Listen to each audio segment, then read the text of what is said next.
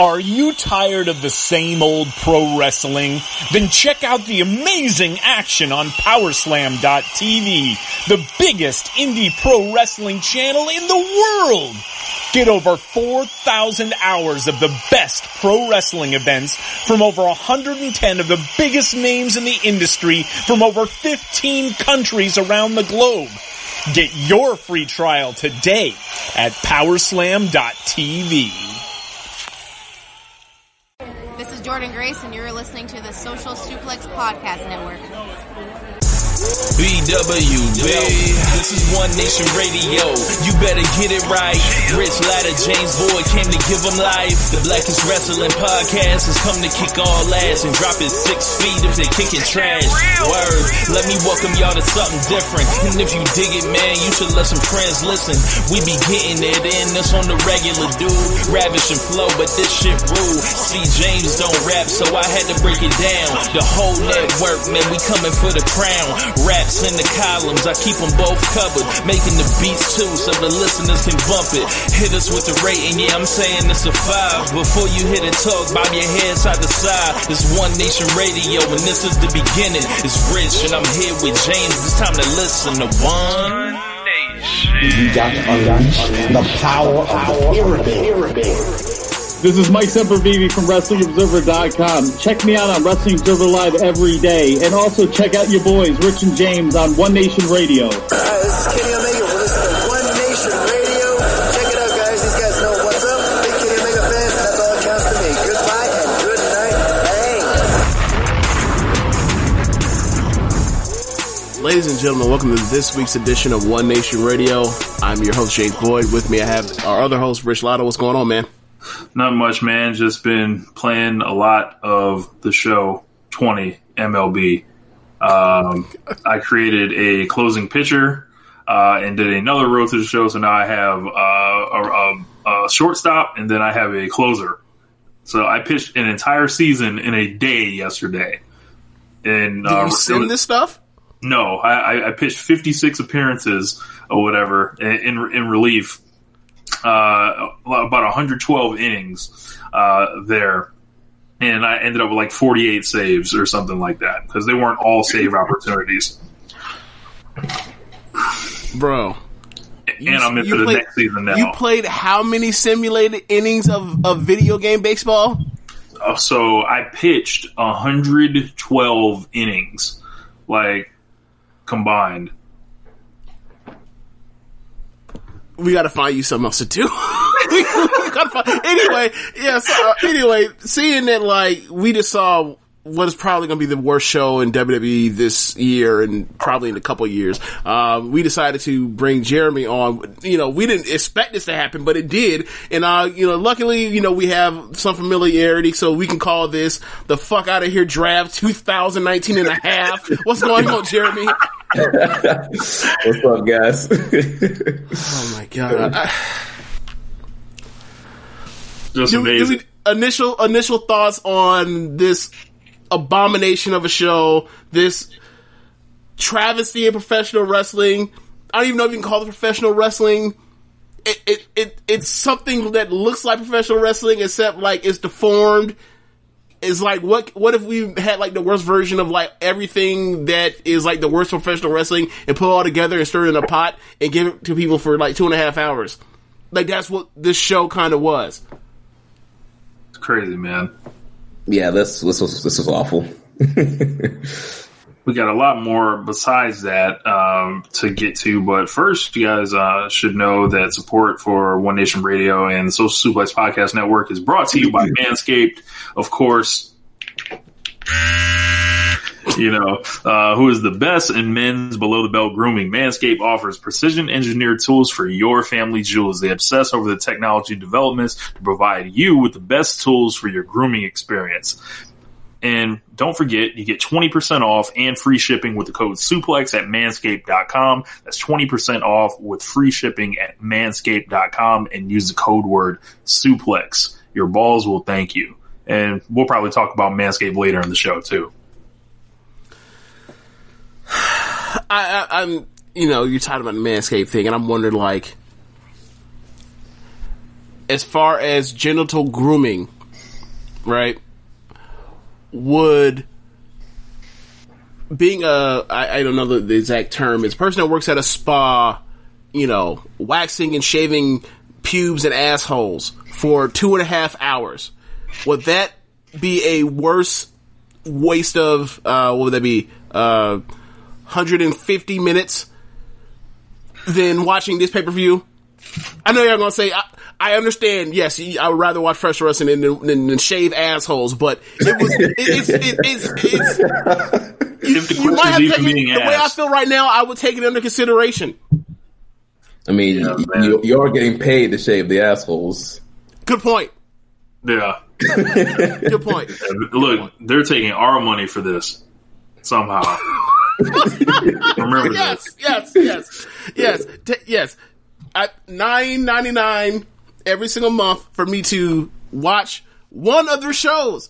I watch their pay per views, and like occasionally I get suckered into watching an hour here or there of Raw or actually not even SmackDown. I almost never watch SmackDown, but like I get I get suckered in. Kairi Sane, Asuka, um, Sasha or Bayley having some match. Rey Mysterio's doing something. There's always some one. There's always just one fucking hook every single every other week that gets me to like tune in, and, And then, I then they, watch it for an hour or two, and I'm just like, this fucking. Then they sucks. don't give you a finish. Yeah, yeah, that's kind of what it was out of. And then, and then I'll go to the pay per view and I watch pay per view and I'm like, yo, how are the pay per views worse than the TV? That's the reason why ratings are down right now. man. Alright. Uh, So I guess before before we get to extreme rules, like um, James, uh, I was on Keeping Strong Style this week with Jeremy, and Oh, yeah. you know we we drew a lot of um, excitement, I would say, with that episode, um, and you know I'm willing to stand behind pretty much everything I said uh, on that show. I know there were some some interesting reactions from um, you know different shows across um, you know the the wrestling landscape, and it seems like we're on one side, and you know some other folks is on the, on the other side. But James, um, how, how about it? Evil, IWGP double, double champion, both belts, triple champion, three belts. Yeah, so we all started, or not we, me and Rich started watching New Japan Pro Wrestling uh, in 2015 uh, because of Wrestle Kingdom 9. And I saw the Bushi and Nakamura match and the Okada and um, Tanahashi match, and I thought like these two of the best wrestling matches I've ever seen in my life. They're wrestling at this different level. It's dangerous. It kind of scares me while watching this thing, but like the actual wrestling aside from the some of the bits of hyper violence is like some of those crisps crispest um best technical technical professional wrestling I've ever seen at pace and speed and it had like everything I wanted out of and the emotion it had like everything I wanted out of like some of the best of like the Daniel Bryan CM Punk stuff but it was even on a higher level way higher level. And ultimately like that kind of wrestling scared the shit out of me because it's like I don't know if I can watch this kind of wrestling and then like ultimately come back to what I'm watching that I actually enjoyed at the time with WWE because like the wrestlings that I love like I feel like I watch I'll be desensitized to anything I fucking watch in, in WWE. Flash forward to five years from now, and I am mainlining uh, Stardom in New Japan, uh, like on an extensive basis, and I almost never watch the main roster. And a part of that is because of like I am so disenfranchised with, or so disillusioned by the bullshit that Vince McMahon puts on his television that I am now, in order to have the quote unquote feel good of the dopamine rush of high quality wrestling, I dip into New Japan, I dip into AEW, I dip into NXT, I dip into Stardom, I dip into Seedling and so forth, wherever else, uh, stuff that I see. So, the main part of that is the best wrestling promotion that I have watched in any stretch of time ever is New Japan Pro Wrestling from January 4th, 2015 until I guess it might still be going. I don't fucking know. Uh, so in that is the Kenny Omegas, the Kazuchika Okadas, the Tetsuya Naitos, the uh, Tana, uh, Hiroshi Tanahashis, the Kota Ibushis, the Shingo Takagis, Suzu- uh, Suzuki's, all of that. All these great wrestlers that um, have charisma that is off the charts and have people losing their minds every you know every time they they're put the task to have a, a big match, and while watching these shows, there are these other guys, and they're the other guys that are either younger or not established, or they're missing one crucial piece. So they, so as far as like getting that kind of connection with the fan base to, um, from the domestic, uh, crowd there, or even, um, the people that are watching stateside or from the rest of the world, they're just on a level below that, or t- even two or three levels below that. But like, they're good wrestlers. Evil is one of those good wrestlers that's not even in the fucking same ballpark as the top of New Japan. Um, and he's shown it over and over again for five fucking years.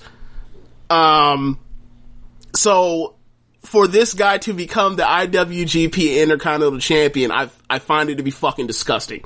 I um I find it I, I find it offensive. Uh, he's just not there for a for me. The time I've watched it, like this is just it's nonsense. You mean it's never it's never ever right? been. Sorry. You mean the double champion? Yeah, double champion. It, it makes it even worse. It makes no like yeah, the, you know, double champion. But like, I'm mostly talking about the IWGP The big bill. champion because like for me as a fan, like these last five years, it's always like no matter how many times they've you know done fuck shit with WWE to where like oh let's squash Kofi in eight seconds. Oh let's have the champion just have, have him just swap uh, let's have them just swap belts on um, brands like they're fucking like swapping rentals for the weekend. Like, it's just that was the North Star. That was like, no matter what happens, I always know that one of the best wrestlers in the world will be holding that belt and he will be super charismatic. He will be a superstar. He will feel legendary. None of that shit applies to evil. He's a fucking guy. And Yeah, what makes man. it work? What makes it work? Sorry, I, I, I'm, I'll give you time to, to elaborate. I- Look, but y'all had an hour to do your thing, but let me get mine off. I have, I have held on to this shit for like a week. So, the, the thing about it for me is, another part of it is for me is, is like, he's not no, he's not gonna be no legend. We've seen him. We know what his work is. And in doing this, while I, while I'm one of the people that do like the, uh, the change, I like the music. I like the fact that he's, you know, taking the hair down. I like the, I like the fact that he has pants and some nice looking boots on as opposed to that bullshit he was wearing on his feet before, right? I like, I even like the battle skirt. I like the new look. But this whole entire run in this, uh, tournament was the worst of evil that I've ever seen.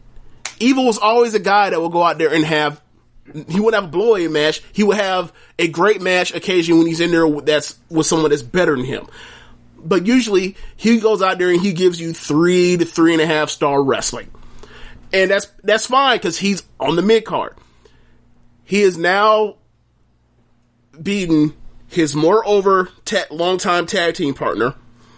He beat the best wrestler in the world, and then he beat the biggest star in the company, uh, the biggest domestic star in the company, all in one whop, all while doing this nonsense and having these matches that are just like, I don't want to watch this shit. And they know no one wants to watch shit. Like, obviously that's the point.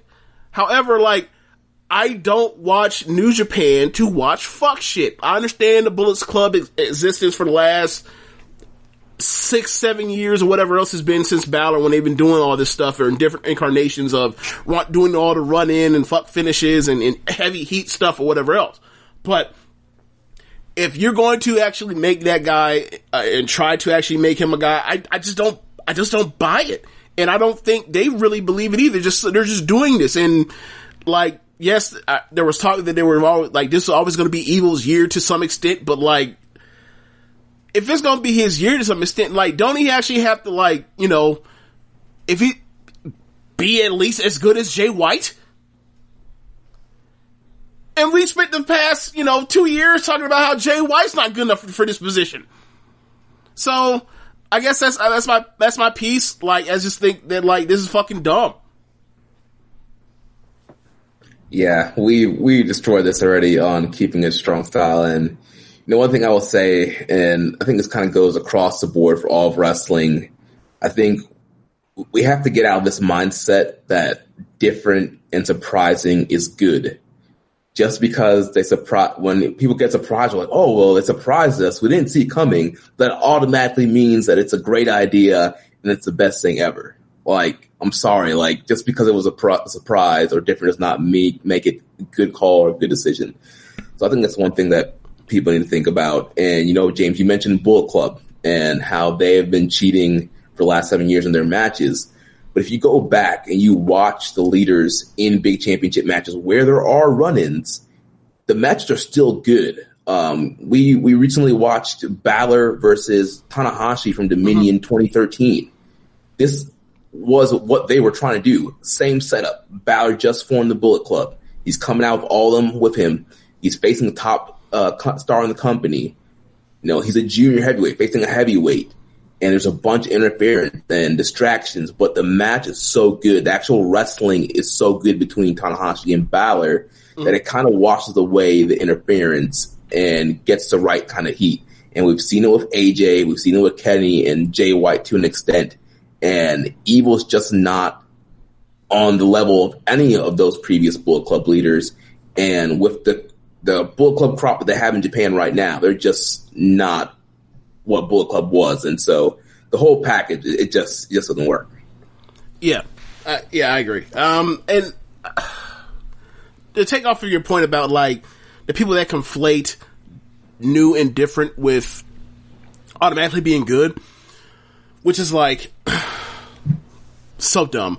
But uh, if you're talking about shaking up a status quo, like evil betraying Naito and becoming the leader of the Bullet Club or what temporary whatever it is when it comes to Jay uh, Jay White and Kenta when they come back whatever whatever. We'll, they'll figure it out eventually but I was with that part. Like and for him to win the uh, the New Japan Cup I was down with that for by him doing it that way. Like I thought it was good storytelling of the, the the final with Okada Gedo comes out, Yujiro fucks him, uh, and then Evil takes advantage, and you just are to assume, oh, that's just Gedo fucking with Okada because that's old country beef.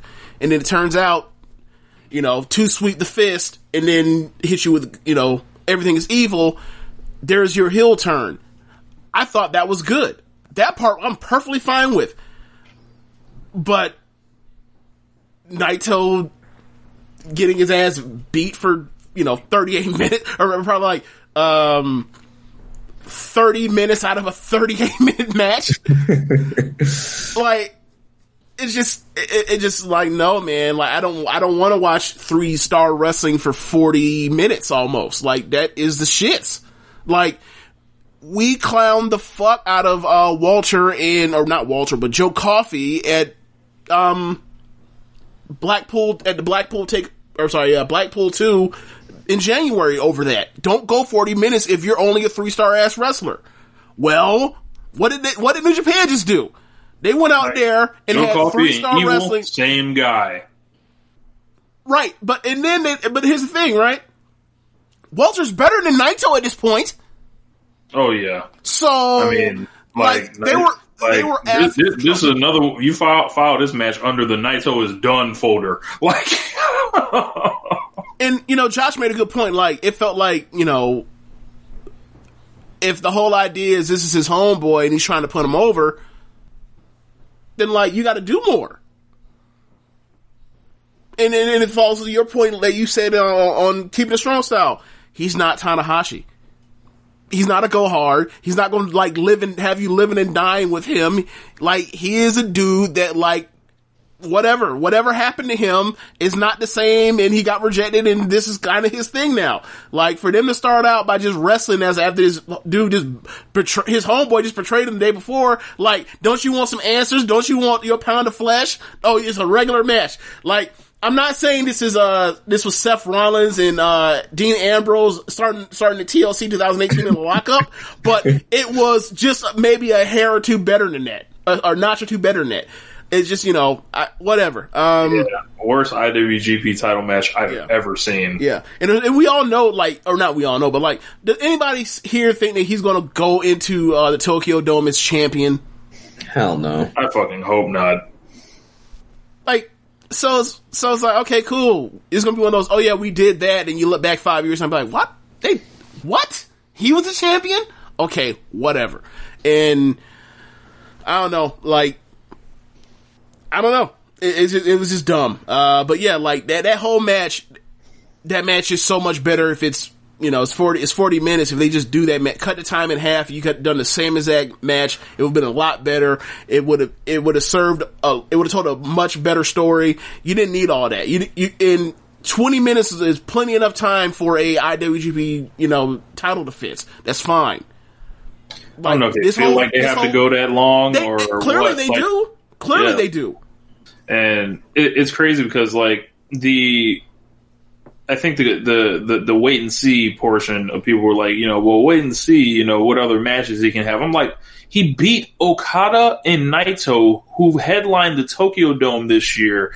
Like, those were the big matches. No, like, even no, no, no, not even that, Rich. Not even that, right? He, like I said before, he, he beat those two. Plus, he beat his fucking tag tag partner. Where else are they going to go with these stories now that you could actually draw interest in when he's a champion and he's beat them already? yeah. Now, obviously, you have to build a track. You know, if you want to get back to those matches, you have to build a track of a path for them to get back to it. It's like, so wait, you're you're none of those stories are particularly interesting, and it wouldn't draw on them on uh, in you know forty thousand people like they did to the first uh, Tokyo Dome uh, in January last year or this year. It. Hey, hey, we we gonna we gonna see if it's if it's true what they say about Lij. There, there these such big draws, you know, in Japan. You know, we, we, we gonna see. I believe. look, I believe that for two of them. I believe that Hiromu is uh, is a is a you know for a junior is a great draw. I believe that Naito is a great draw. I have questions about Shingo, even though I think Shingo is an incredible wrestler, one of the best wrestlers in the world. Uh, I have questions about Sanada, even though y'all know I like Sanada more than both of y'all probably do. But um, but like nah, those guys aren't main eventers, not yet. Like those top two, maybe, but those other three or four, if you guys were counting Bushi in this discussion, no. What, what did you think about Dick Togo showing showing up and like Oh, Bushi Dick to go in the Yeah, words of Dick you know? um, I, I, I don't care. It's fine. Like I, mean, the second, I, I- what I will say is the second that uh he he came out there with the with the the the, Lij baseball jersey on and the, and the mask, I was like, that ain't no fucking Bushi. Yep.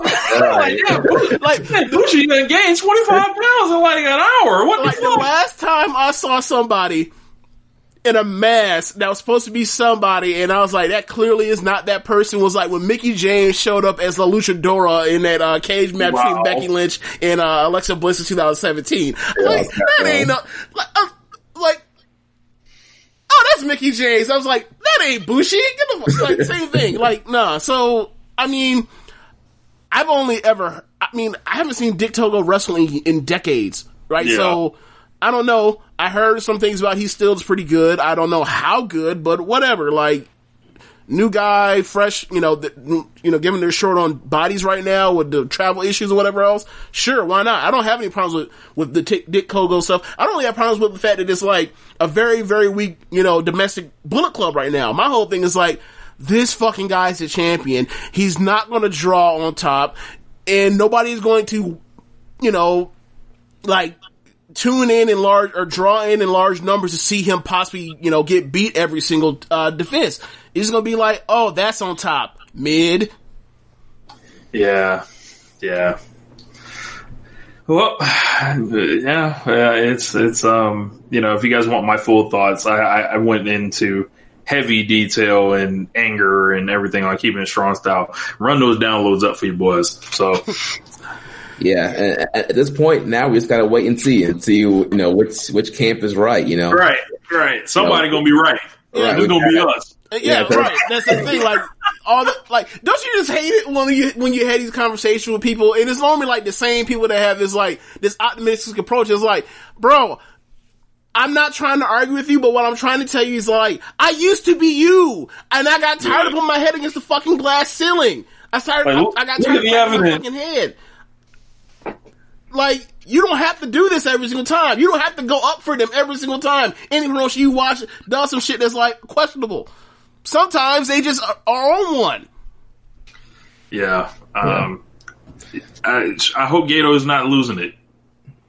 I wouldn't go that far. Um, like I, I mean, I'll, I'll say this: if he goes to Tokyo Dome uh, as a champion, then yeah, probably he, then I then I will start being where you are, where I'll start actually start opening the app or like on shows like be like, "Yo, is this the end?" But like, nah, because I I just I enjoyed the the two matches before that so much. It was like, okay, you know, this is a, a bigger version of what happened with Jericho last at Last Dominion, but um, yeah, I still think like this is still the best wrestling. pro- Like, go out there and go, you know, put out your best cards, whatever. This is still the best wrestling promotion in the world. It's just like uh, they're going through some things right now. They're clearly going through some things, changes. Uh, yeah. So, I mean, now that I got that out, I was actually planning on, um, you know, saving that for after some of the WWE talk, or whatever else. But you know, I guess you know we've got to stack it because you know, like I'm only gonna be madder talking about the WWE than this. So I guess you know that is. Oh, Yeah. You, so, are, can we? So you are can, can we get to punishing right, the right. WWE Right. now? What I was gonna say is like, you- Rich, you made the right call because you are peaking the match. You are peaking Yeah. the show. So yeah. WWE, the horror show at Extreme Rules. What the fuck does that even mean? Um, they showed us. Yeah. So, how, do, how should we even go? Should we start match by match, or should we the, like convey to you how shitty this was because of the layout and like the streak of heel wins or whatever else, or should we just go big picture down because uh you know they had a fucking swamp fight and it was Uh, worse than what I anything I could have imagined. I guess just you know talk about the show overall, and then we can go through the matches. Yeah, the match fucking or the show fucking sucked. Like even the rest, even when the wrestling was good, which mo- uh, most of the wrestling tonight was good, it was just it was just you know a a, a, a night. it was a total night for the sports entertainment enthusiasts. Like all the fuck shit, all the nonsensical BS stuff makes no sense. Stuff like they do something in one in parts of a match and then it doesn't pay off for what the actual story of the match is at the end for the finish. It, they were just out there doing shit for two and a half hours. Luckily, it was two and a half hours instead of three and a half hours. Yeah, that's one of the pros of the pandemic era is that pay views have been shorter for WWE. Bad insurance instead of long in, in, in bad. Yeah, and you know we say hear all that evil? So what? So you hear that evil? Short and bad instead of long and bad. Yeah. uh, you know, WWE, we talk about it all the time. They have an embarrassment of riches when it comes to talent. And up and down this card, there was a lot of talented men and women who were all busting their asses and working really hard. But unfortunately, you know, they were given horrible finishes, horrible stipulations, horrible conditions to work in. it can literally only do, Standard. Only do so much of what they were given. Yeah, man. This was like the company going out of their way to inconvenience the wrestlers and the fans all in one wop by giving them the most mentally challenged like finishes that they could think of at like that Alexa Bliss and Sa- or excuse me, these uh, Sasha Banks and Asuka finish is like one of the worst match finishes I've ever seen. Like literally inventing new ways to fuck your your uh, fans out of finishes, and um, then you got the world title match being booked directly out of WCW 2000. Like th- this is like Russo's back. Like this is so bad, just up and down this show. Uh, then you start talking about the swamp fight. I don't even know what the hell that was. Um, someone needs to stop telling Bray Wyatt he's a genius. I don't know who keeps telling him this, or you know, if, if It's idiots on Twitter, Rich. people that's encouraging him, y'all need to fucking stop this because this man, you know who what he is like a man. Okay, I'm going to bring up R. Kelly, right? No. Uh, Go ahead. Well, I'm- I I'm know. You, to- I know you're gonna say. Go ahead. Go ahead. I'm going to bring up R. Kelly. Now, James has this thing where he used to call like the music that he wrote, he's like a simple minded genius. yes. right? because he could make a song about anything and, and relate it to like women, love, whatever, right? But like he can talk about a key to a car and an ignition, and it just makes perfect sense. It's Yes. like your your mind explodes, right? But Bray Wyatt is like the simple minded faux genius, like like when because when you like shine the light on it, it holds up to no like standard of excellence. It it's just shit that's happening. Like there's no reason for it to happen. It's like all trying to be callbacks and it, it's trying to do a lot of things, but it's actually accomplishing nothing. Like It's it- fake it- deep. Like, like we we this is the same story with Bray Wyatt as it's been for seven years. Nothing's happening. It doesn't matter. It's a Chinese movie. You're moving your mouth but not saying nothing. Oh God. you Uh, know, I, and I was telling Rich this off air before we started recording. You know, all, a lot of you know the Bray Wyatt clan. They like to talk about, oh, you know, Bray's such a great wrestler, such a great wrestler. You need to give him a chance. It's like if Bray is such a great wrestler, then why does he always have to be involved in stuff like this? where Bray is such a great wrestling? wrestler. How come he never? If Bray, I'm sorry, Jeremy. If Bray is such a great wrestler, how come he never has even good matches? Exactly. Not great. I'm not asking him to go out there and have four stars. Can, can he go out there and have a three star match? When's the last? How often does he have a three star match? Like what? Once every, on average, like what? Three times a year? Like 18 months? Like fucking like yo. And, and then like i'm just thinking about like the rest of the show and it's like y- the eye for an eye match like the match like was going well for a lot of a lot of it actually. Until and the then you steel- get to the end and it's just like i see everything that's coming and coming and see what they're doing and i'm like are they really passing this off as like the finish to a wrestling match? My God. Um, Terrible. yeah. And then Apollo Crews and MVP just doesn't happen. There's no replacement match. Like, I don't understand how they get away with like putting this stuff out. Like, how? Like, this is good enough for, for like this, this man thinks this low of the audience that he is willing to serve them this shit because he thinks that you're going to tune in to Monday Night Raw to see if Sasha Banks is actually the champion. He thinks you're going to tune into SmackDown to see if Braun Strowman is still fucking drowned.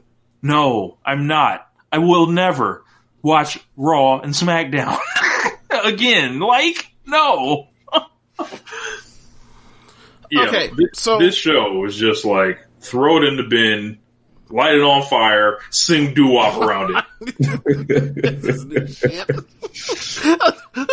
God damn it. He's gonna be using this shit for years now. okay. Yeah. Uh, fuck. Alright, um first match. A good match.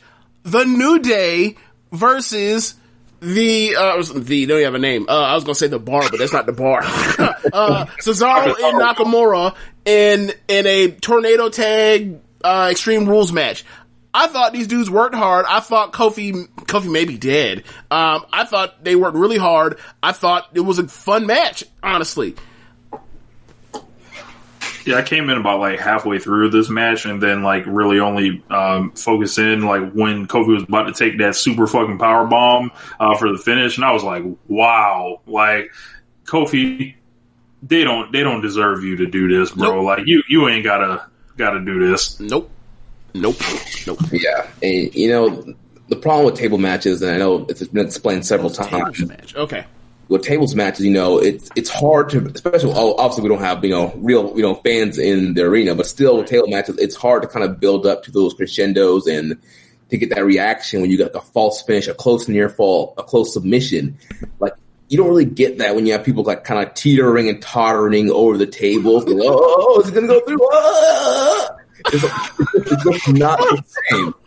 And I think tables matches the best way they work in a tag team situation is when you have elimination style tables. You know, one of my favorite tables matches is from um, Survivor Series 02 when it was Jeff Hardy, Bubba Ray, and Spike. I think they were going against three minute warning, and it was like a six man elimination tables match. So you know, Mhm. you slowly start eliminating each team member. Then it gets down to one on one. Like, oh, they only have one member left. Like, how are they going to survive? And so you build up like the, the anticipation because people are getting eliminated throughout the match and going through multiple tables, and you build up to the final table spot. Right. This you have one table spot you're trying to build up to, and there's only so many different ways you can try to pretend not to get your opponent through the table. Right. Like, just pick the nigga up and throw him through the table.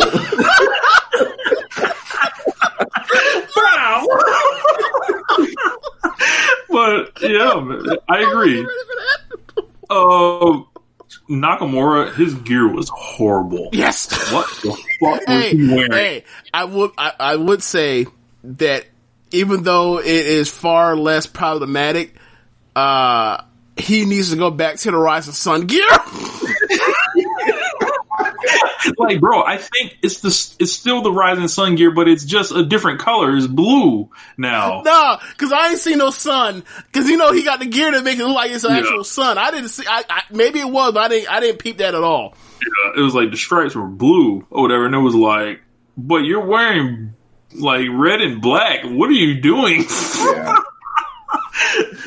like, nah, man. Um, it is just like, yo, look, Nakamura wouldn't have dressed like this a couple years ago. Nah, you know, Man. a couple years ago they they, they didn't make him cover up his body. I don't know if you noticed about a few people like Nikki Yeah. Cross, Asuka, Nakamura. That you will just have to you will you know like they are hiding these people, even though these people aren't don't necessarily have bad bodies. Like so, you know, like they don't look like supermodels necessarily, but like they don't have bad bodies. So it's it's, it's weird, Vince and his body shit. Yep. And Yeah. That's for 40 years. One last thing I want to say about this match. It, it's so unfortunate that Cesaro is becoming one of the greatest tag team wrestlers of all time. uh, you know, normally that would be a compliment to somebody, but the fact that Cesaro is probably one of the best singles wrestlers on the planet right now and should be a world champion right now, and he's had to be stuck with Tyson Kidd and Sheamus and Jack Swagger and now Nakamura it's like, why do we have to keep sticking this guy in tag teams? Why can't he be a singles guy? Because he doesn't speak English well, like because Vince he's boring. Like he's one of those guys. I hope his contract is running up soon, and we can see what he can do on the outside. Boy, I'd love to see Kenny versus Cesaro. Man, that'd be amazing. Oh my god. Oh, well. Yeah, it would. You know, like think about it. Like, forget that part. Like, if we get the NXT crowd back, and he goes back, to, if you were ever to go back to NXT, he'd kill it again there too. It's just, it, it, you know, whatever. We, he's been, he's been so underutilized as um, a person you can make a some type of gatekeeper for a belt or some type of level in a in a um, in a division that like it's been passed for. Like all you have to do is make all you have to do is make that dude just a middle mid card guy. You don't have to make upper mid card guy, just a middle mid card guy, singles guy, and have him in TV feuds with whoever that you need to, you know, do something cool with from time to time, you know, that, that's away from the belt or whatever else. They, it- you know, in a heel or in a face situation, he can work both. We've seen that for years. Never figured it out. Sad shit. Um, An eye for an eye. Or no, Bayley versus Nikki Cross. Bayley versus Nikki Cross. One of y'all go or I'm gonna go. Uh, I, I can go. So first of all, the build to this match was horrible. The whole story going in this match was that Bayley had beaten Nikki Cross on TV two weeks in a row in tag matches, and Nikki Cross's confidence was shattered. She couldn't. She didn't know she could believe she could beat um, Bayley. And then before this match, we saw Alexa and Asuka and Kairi Sane giving her a pep talk and pumping her up and you know helping her build her confidence up. Then um, she goes in this match all fired up, and both ladies worked really hard, but it just kind of fell flat coming into the finish. Where you know you would think the the story here would be like, all right, Nikki's got her confidence back, and so now she's going to overcome and beat the evil Bayley and Sasha. But it's no, we, we have to get more heat in this promotion. So we're going to have you know, Bayley and Sasha cheat once again to win and beat the baby face, beat Nikki for the third time now. It's like, why is she even challenging? She already lost twice. Now she's coming in and losing a third time. Why is she even? Why is she even the number one contender now? Why is she even challenging coming into this match? What is it with these Sasha and Bayley matches lately on Raw, SmackDown, and NXT where they have weird fucking finishes? All of them. Um, there's always some type of throwing the belt in the ring. There's someone jumping on the apron, distracting the ref. Uh, now people spitting mist in people's face, using the boss um, rings as like essentially brass knuckles. Like, I'm tired of watching them. Um, let's see. Or hearing about the things that they're in, like because it always like there's always like some type of bullshit to get out of it or whatever. Yeah, like it's the funniest shit ever. That like they used to beat them like a fucking Cherokee drum, uh, for what the better part of the last five years. Both of them gave no qualms, gave no fucks, and then like, oh, Ronda Rousey is only one year thing. Oh, Becky's pregnant. Oh, Charlotte like every other year has to go away for uh, uh, surgery. Um, these are actually your top guys, and you and you've ruined it for the last you know five fucking years trying to push this other nonsense, whether it was Alexa Bliss or it was Iconics or or Lacey Evans. So and then you, and then they like, oh yeah, like they've been around for five years. They actually are stars. And like, I don't want to push Shayna Baszler because like, in, this man's eyes, like, I don't want to push Shayna Baszler because this man don't want to fuck Shayna Baszler. Um, and like, doesn't want to push Bianca Belair because you know why he doesn't want to push Bianca Belair. Um, so this is where we are now. You know, Naomi came back, didn't want to push Naomi, had all that buzz. Didn't want to push buzz her. again this week. Yeah. Oh yeah, yeah. Keke Palmer wants to wants to play her in a quote unquote biopic, which is like they're never gonna. That's never gonna happen. Because Vince Vince never let her become a star to even get a biopic. Amazing. Yeah. Um. Yeah. So they treated him like shit for so long until now, like, oh, these are actually the dependable, like these people that have always been dependable for me, for me, me to go out there and beat them and like cut them off at every single at the pass at every single uh, important moment of their careers. Oh, now they're actually people that I have to depend on to in order to you know put out TV because you know that's where I am now. So it's like this is this is their own making. So in order to keep you know do this, they decided like let's make them a hill this hill duo, and they just cheating, cheating, cheating. All their matches are filled with bullshit at the end, and regardless of how good the match actually is until the bell rings, and that's where we are. But the thing as far as, far as a Bayley match, her confidence is shaken. Nikki, Nikki, Nikki Cross's confidence is shaken. She's trying to get to a point where she actually starts believing she can win. She gets there. Actually, I guess she got there, and then immediately, like, bra- you know, essentially brass knuckles, and he gets hit with with uh, Bayley's finishing pin. Fuck off. Yeah, they got Bayley like holding his belt like she's Hollywood Hogan. Like She's had this belt since the first SmackDown of 2019 on on uh, Fox. So that's like that's October 4th, 2019. I, I understand there's like really no one else for them to really give it to, but like why? That's their own doing, Like- though. Oh, that's just their own like doing. why? Like like oh I, I, I don't. In, in order for that, they would have to build a face, and you know they ain't good at doing that. Yeah, it's amazing. Bayley could easily hold the belt for this long as a heel, but not a babyface. Can't be having that shit. Yeah, gotta gotta you know kill her career in her own hometown because she's afraid of, of violence in fucking professional wrestling. all right, I'm I'm unless y'all got something. An else you can- eye for an eye match. fucking Christ. All right. Um, the wrestling in this was good. Uh, the problem was that they kept having to come back to the stip, which is somebody has to dislodge the other's eyeball out of the eye socket, which is fucking ridiculous and fake, and they couldn't even find a way to make it look halfway believable. Um, I don't. I will give the wrestling a thumbs up, but like just the whole, just the worst, like high school theater uh prop production you could imagine. Like this is this this, this isn't like a billion dollar company at all by any means.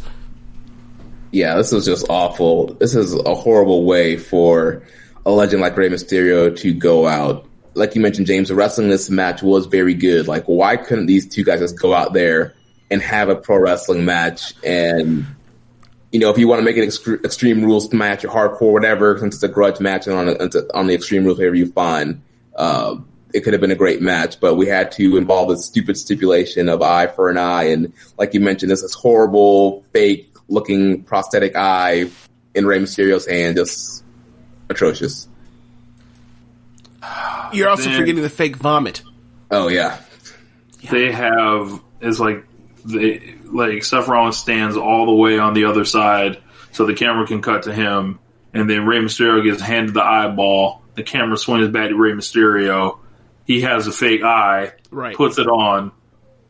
Then the camera swings back, To and Seth Seth. Rollins, and he's like throwing up apparently. Yeah. And then the camera swings back to Rey Mysterio, and then like his son is running out, and it's like, wow, these obvious camera cuts. Yeah. Like we know exactly what's happening here. Yep. Did you try? No. Well, they didn't try hard, Yeah. and it's like I, but it, it's it's it's amazing that um we're even expressing disappointment of how it didn't look, how it, like it looked. It looks so horrible, and it's like this is ridiculous to begin with. right. Like,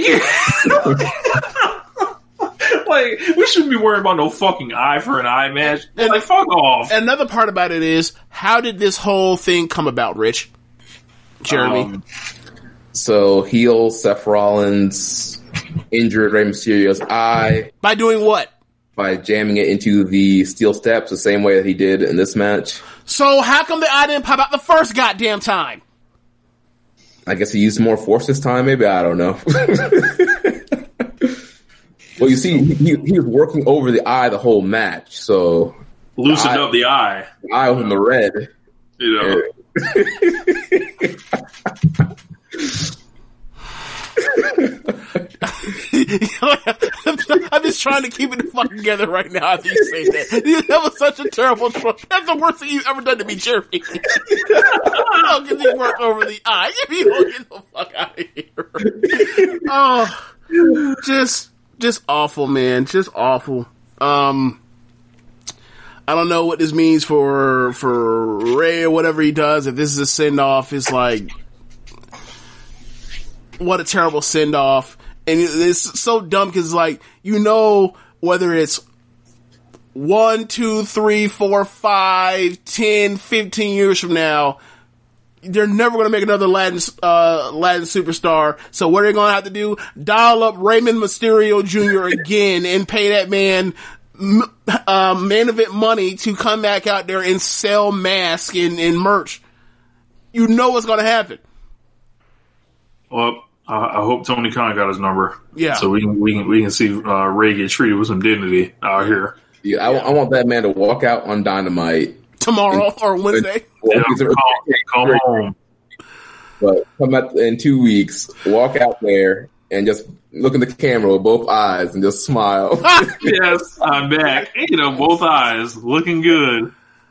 Oh my gosh. Yeah. All right. What's the next fucking match? It's- Well, oh yeah, I forgot one thing. I forgot one thing. Before we got to that match, there was the the bullshit with uh, MVP and uh, Lashley, where they, you know, where MVP won his. uh, You know, scheduled match with Apollo Crews via forfeit because Apollo wasn't there because he has a kayfabe neck neck or shoulder injury because Lashley hurt him a few weeks back. Um, we, that may be a COVID case. We do not know, but wasn't there. So he won by forfeit. So that at that point in time, like from from what we just mentioned with Cesaro Nakamura, from Bayley uh, beating Nikki Cross, uh, MVP winning by forfeit, Seth Rollins dislodging uh, one of the greatest baby faces of all times, I out of out of the fucking socket. That is five and zero uh, for the heels on this show. I'm sorry, uh, four and zero. Then we get to Sasha Banks versus Sasha Banks versus uh, Asuka for the Raw Women's title. This match was was great. It, it was a great. I, I had I had the four or four and a quarter in mind, and then the finish happened, and I was like, never mind that. I'm not even gonna put this on my recommended matches list. This is bullshit. I I fucking hate Vince McMahon's nonsense. Um, yeah, I, y'all y'all say what you say what y'all want to say. I exploded on this match, like in, in the group chat, just repeatedly typing in bullshit, bullshit, bullshit. And I'm like, so why can't we do a finish here? Right. Like, y'all ain't never had no problem with beating Sasha Banks before. Right. Asuka, once again, not getting any real wins as a champion. Uh, if you look at the Nia Jax match she had, the matches with Charlotte, um, you know, to her versus Bayley, like this is a real like Kevin Nashian like title reign, like where they make you the champion, but I'm going to a fucking draw, like, or I'm going to a fucking tie, like, or or there's bullshit happening as soon as I win the belt, like. I don't know, like quietly that's stacking up. I don't think anyone's gonna notice yet, but I think she's gonna hold this, hold on to this fucker until Charlotte's ready to come back, and then she's gonna hand that show off to her. And I don't think Vince actually cares about Asuka. But the thing Like, is, he doesn't really care about Sasha either. So it's like, what the fuck is going on? yeah, It makes no sense. yeah. Like they already had to like you know use their tag team titles to like make them cross brands to do the damn match. So it's already in the what the fuck zone. Like, Yep. thi- thi- this was awesome. Like leading up to it, like, um, and then like we're talking about an all time bad, horrible uh, finish here to where Asuka missed the ref. Uh, Bayley gets in the ring, robs the referee of the shirt, counts a fall, even though you're not a referee. Rolls And it's out a of the regular ring. fucking match. It- Yeah, like it's not like it's some no rules match. It wasn't a two referee match. It wasn't wasn't anything like this. Like you're not a referee. Like what the fuck? Like like wh- when they pitched this finish and told them what they were gonna do, they were like, "I just work here." I, that's what I imagined that that Asuka and, and Sasha Banks were like. I'm like, like there. It's amazing they even wrestled as hard as they did. Because if it was me, I'd have mailed that shit in like Tetsuya Naito. Yeah, you know it's funny because like there's always this talk, or there's not always uh, there's this talk about like there is a Sasha F- uh, Banks boo boo face when she loses, and it's like I'm un- I'm totally unaware of this thing because like typically most almost overwhelmingly most of her matches that are fucking great are matches where she does what at the end of them, Rich? Lose. So what the so what the fuck are y'all talking about? Anyway, so uh, like it, I I don't know. It's nonsense. It's just a cheap hook to get you to try to watch on Raw, and no one's gonna fucking watch. People are gonna watch the show. Maybe you know what? Maybe the show was so bad that people tuned in out of morbid curiosity. But it's like, okay, so they watch for like 15 minutes and then turn the shit off. Yeah, that that ending just didn't make any sense whatsoever. And with all this confusion and clearly Bayley not being an official, so in a special guest referee match, you would think that somebody, some type of authority or you know backstage personnel would come out and be like, "All right, well, let's see, match is either a no contest or there's a disqualification. Like Sasha's not the champion. Like." some kind of call, but I guess you know they want to use that, like you mentioned, James, a cheap hook. Say, oh, watch Raw tomorrow night and see if you know Sasha's actually the Raw Women's Champion or not. And it's like, why would No. she? Why would she be the champion? Bayley is was not a referee. She was not an enforcer. Um, she's not an authority figure. Like, there's literally no law. If they come out here tomorrow night and say that Sasha Banks is the Raw Women's Champion, that will be some bullshit because there is no logical sense of how Sasha could be the women's champion right now. Right. When you have a her tag partner make the fall, who was not legal in the match, not authority figure, not a special guest referee, not the authority figure, nothing. So, yeah, after the referee got misted. So like, doesn't it just end in the DQ when the referee rewatches the tape? Oh, the fucking. Uh, Well, you know I they got- are they're arbitrary about that. You know. Yeah, I, I got misspit in my face. So like, I mean, he should be able to know that without a tape. So, what the Right. fuck? Like, he can call DQ, but. and, Uh, and where were the other referees? Like, no other ref could have come out and been like, "Nah, like, give us the belt back. Like, it's we're, we're throwing this out." Like, I, I sure seen them all run out there during the eye for eye match. So I I don't know. Maybe they all left, you know, to go attend the Ray. There was only Mm. one referee in the entire building left. But yeah, you, you talk about we, us finally getting an Asuka versus Sasha Banks match on pay per view, and here it fucking was. and we got it, and it was great until they decided we don't want none of that. We take everything back. Yeah, whatever. Um, WWE title match: Drew McIntyre versus uh, Dolph Ziggler. Dolph Ziggler has won a match to have the stipulation be whatever he wants to for the horror show at Extreme Rules. So he gets to the ring, he gets on the mic, and he says to Drew McIntyre, "I want an Extreme Rules match." Uh, Drew was like, "Fine," and then Ziggler says, no, what I want is a one-way Extreme Rules match where I can wrestle this match on Extreme Rules, but Drew McIntyre, you cannot. And I also want your championship, uh, advantage taken away. So if you get counted out or DQ'd or disqualified anyway, I become champion. Then Drew McIntyre proceeds to beat him from pillar to post. Uh, Ziggler tries and tries and tries to make anyone believe for a fucking second that he can become champion. No one buys it. Uh, eventually, he sets up for sweet chin music. Drew McIntyre hits him with a claymore, pins him. They tried really hard. They really did, but no one, Like- no, no one can buy it.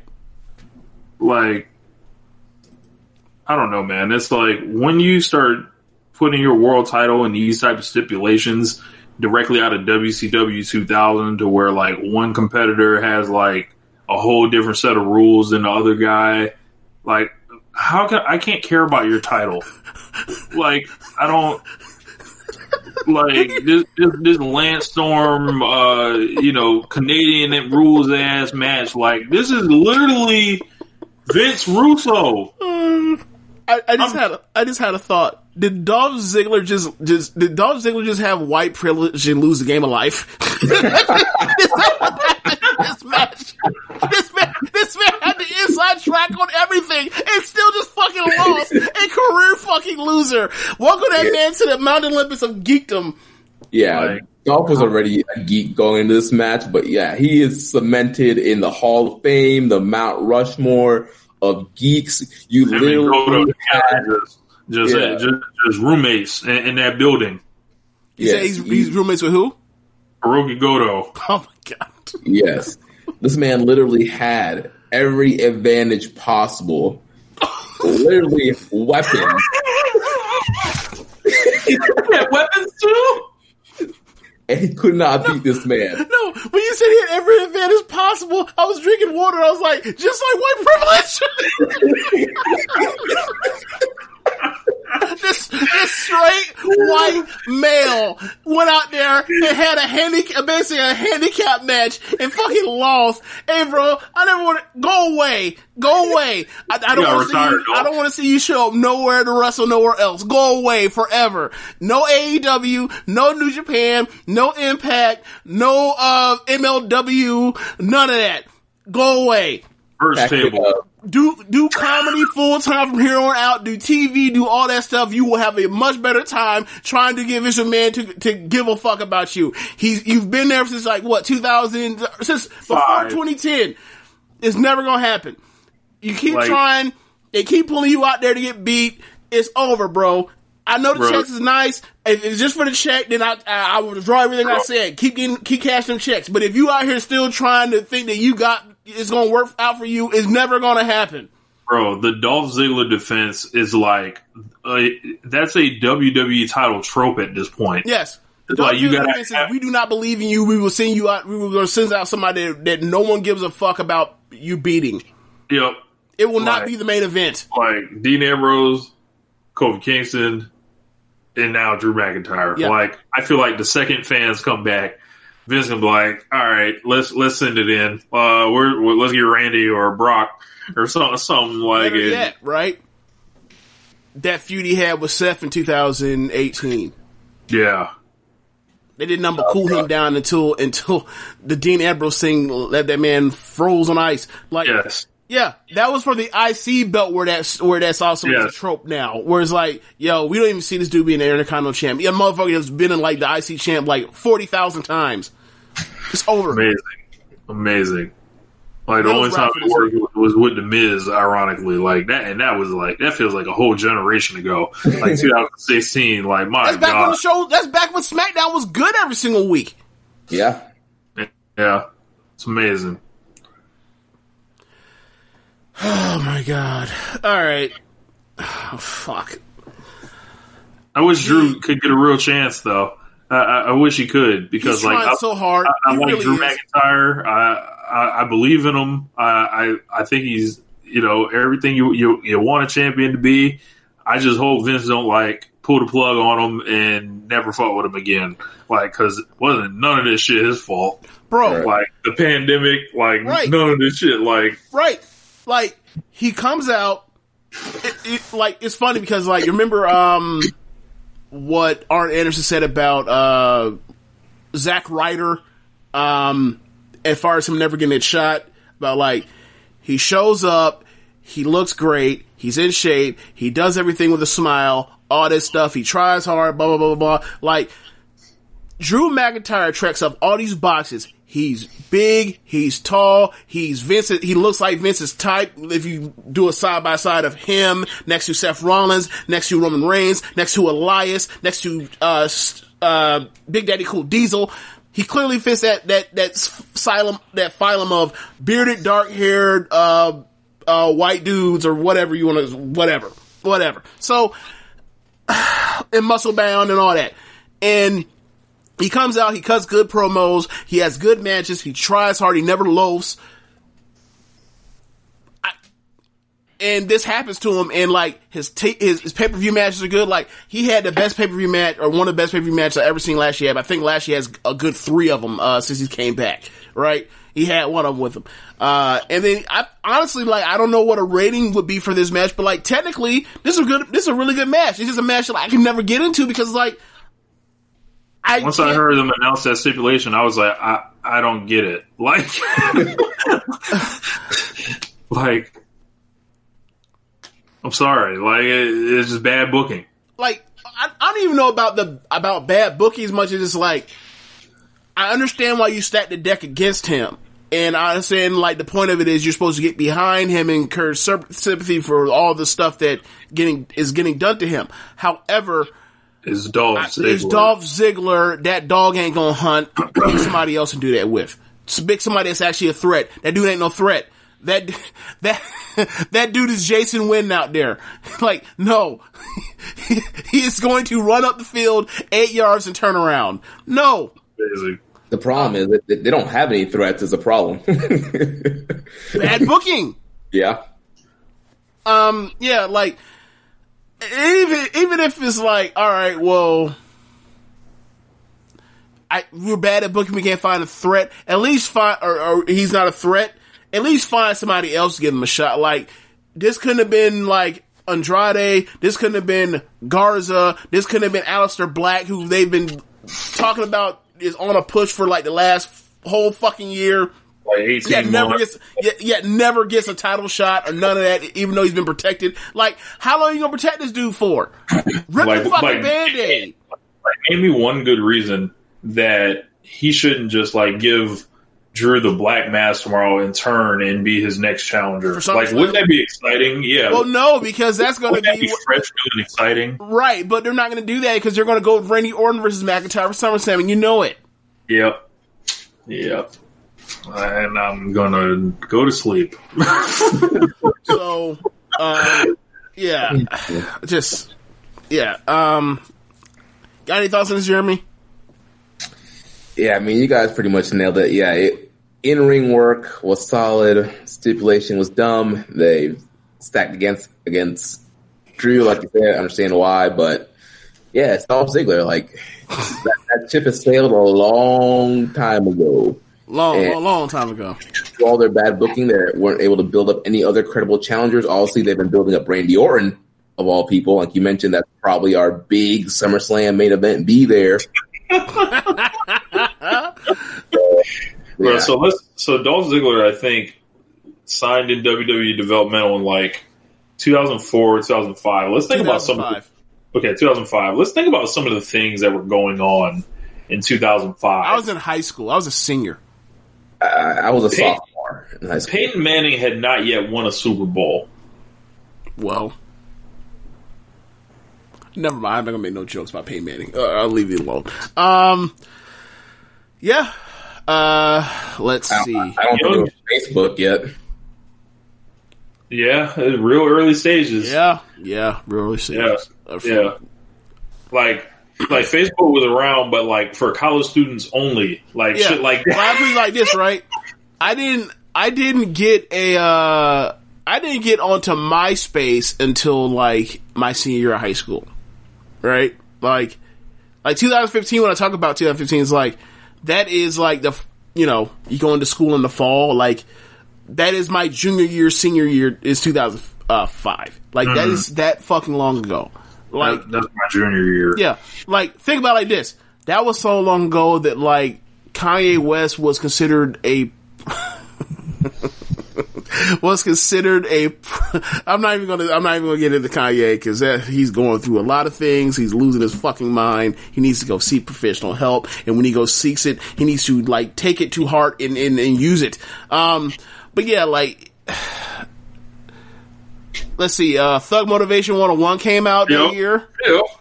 Uh, the docu was the documentary 2004, 2005. 2005. Yep, yep, yep. Yeah, man, that's that's a long on. fucking time ago. All right, let's see. Things that happened in 2005. Um, Katrina hadn't even happened. Right. Um, let's see. Um, It's so long ago, man. Like we don't we don't have to go over all that, but like basically, like he signed in 2005, and it's like that. That's that's way too. I mean, he's he just feels super duper stale, and he's felt stale for like five years. Destiny Four Child announced their official breakup. Oh my god. Wow. Jessica Simpson and Nick Lachey filed for divorce. Wow. The Colbert Report premiered on Comedy Central. He's he's on CBS now. Jesus. Yeah, man. Like it's it's really really bad. Um, hell, I'm trying to think. Uh, sports wise, sports wise, what can we come up with there? Oh God. Um, The NBA Finals went to seven boring games, or not boring, but there was one great game. Um, the Spurs and the fucking Pistons go seven. Um, 2005, uh, the White Sox win the world. Oh no, not the White Sox. The Cardinals won the World Series that year. all right, all right, we get it, we get it, we get it. All right, it's bad radio. Let's, let's all right, let's let's get to let's get to the main event. Was was it was, was it for the title? No, Oh, okay. Can you imagine he comes out the Hey. fucking swamp with, with the mask on and he holds up the fucking belt? Like, who gives a fuck about it at this point? All right, uh, It's, yeah. Ter- Terri Schiavo. Oh man, Wow. 2005. wow, wow. Okay, so that's depressing. All right, so anyway, yeah, um, just more cinematic. I don't know. Was this was this the worst? Was this worse than the uh, Street Profits versus the Viking Raiders uh, um, cinematic wrestling? Was this worse? Or was Yes. this, or was this better? I don't This know. Uh, I would say it's almost on the same level. So they're like, both so they, so they both can like so they can both basically like share the MVP trophy for having the worst or the least valuable uh, cinematic wrestling uh, segment. Like it's just awful. Like Well, actually, you know what? This actually might be worse because the Street Profit segment wasn't supposed to be a match. Like they were just like fighting each other. Like This that was just happened out of nowhere. it wasn't an announced match. Like it just happened. And then this So you're saying it's a backstage skit? I think, it's- yeah. Well, Yeah. in the context is they were supposed to go out for the match, and then like they caught caught up in Tozawa's ninjas and nonsense. So yeah, I guess yeah, in a way, like yes, that wasn't a match, but we know that was supposed to be a match. But whatever. Okay, This was fine. an fine. advertised top feud on SmackDown, the Universal Champion in there with the former Universal Champion in the main event pay per view. So yeah, I think this is worse. Like, I don't, like I said earlier, I don't know who keeps telling Bray Wyatt he's a genius, but he's not. Braun Strowman has the range of a board. Um, then, like, you got Alexa Bliss popping up in the middle of that, and all the incels, I just imagine they went nuts, uh, seeing, seeing this, uh, uh, Alexa Bliss thing here. But I'm sorry. I, I, I said, like, I miss professional wrestling. Like, when I watched this match, or whatever the fuck this was, this was just like, they've gone to the well so many times with this. They did one good one of these and totally forgot why that one was good. They didn't take the lessons that uh, that came from the Stadium Stampede at all. They forgot that like when these things work, they're like triumphant. They're not supposed to be like dead serious. Like this thing, like all these things that he was trying to tie in, it was like he was fighting himself. It was like I saw, like when I saw him fighting himself, I was like, "What planet are we on?" And, and the s- sad thing about it is like this is not, um, the first Bray Wyatt cinematic match. He had a fucking stinker with uh, Randy Orton in 2017 at Extreme Rules. Wasn't that Extreme Rules? That was um WrestleMania, wasn't it? We're talking No, about no, the one after uh, when they were fighting inside of that abandoned house. Oh yeah, yeah, yeah, yeah. yeah, Bray Wyatt put plenty of bullshit out here for us to consume over the last uh, seven years. Did a fridge a fridge like fall on him or He something like dropped that? yes, Bray Wyatt dropped a empty refrigerator on top of Randy Orton and is supposed to like, or, or actually no, I think the other way around, and And they teleported out of there. he teleported out. Yes, yes, yes, and yeah, whatever. Uh, it's just Bray Wyatt is just the worst. Like he, like the the part that makes him the worst is like he's so clearly talented in one aspect of, of pro wrestling. Like he's clearly has. He's clearly full of ideas and he's clearly a great talker. So it's like, he's gonna keep getting chances because he's a great talker and he has some ideas and some of them do work. But the thing is, he's the dude that's dangerous because he has so he's he he's so respectable in one aspect that like you keep getting chances in these other aspects like wrestling or presenting wrestling like content aside from when he's talking and it fucking sucks. But you keep getting suckered into the fact that he's a good talker.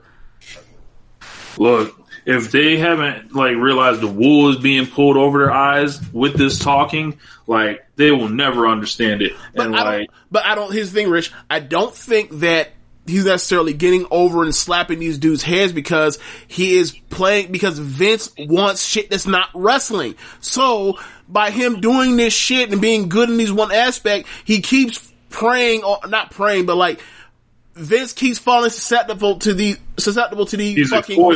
Yeah, Right, like he keeps like, oh, like you know, like if they were in different fans away from each other, they wouldn't be out putting out this kind of nonsense on a consistent basis. But the fact that those two are together and they're toxic for each other, as far as a television product, it keeps happening. yeah. Get get this shit off my screen. Um, I don't ever need to know, see another Bray Wyatt match. Honestly, like ever. Like we've seen it all. Yeah. Like like he's a, he's a. It's funny. He's a wide ranging one trick pony. Like like it's, it's different as like you know the presentation may seem. It all ends up bullshit in the end. His his range is all things spooky, all things thrillery. His so it, it, all that stuff from the Cape Fear stuff to the Mr. creepy Mr. Rogers stuff to the Fiend stuff to the cult leader stuff.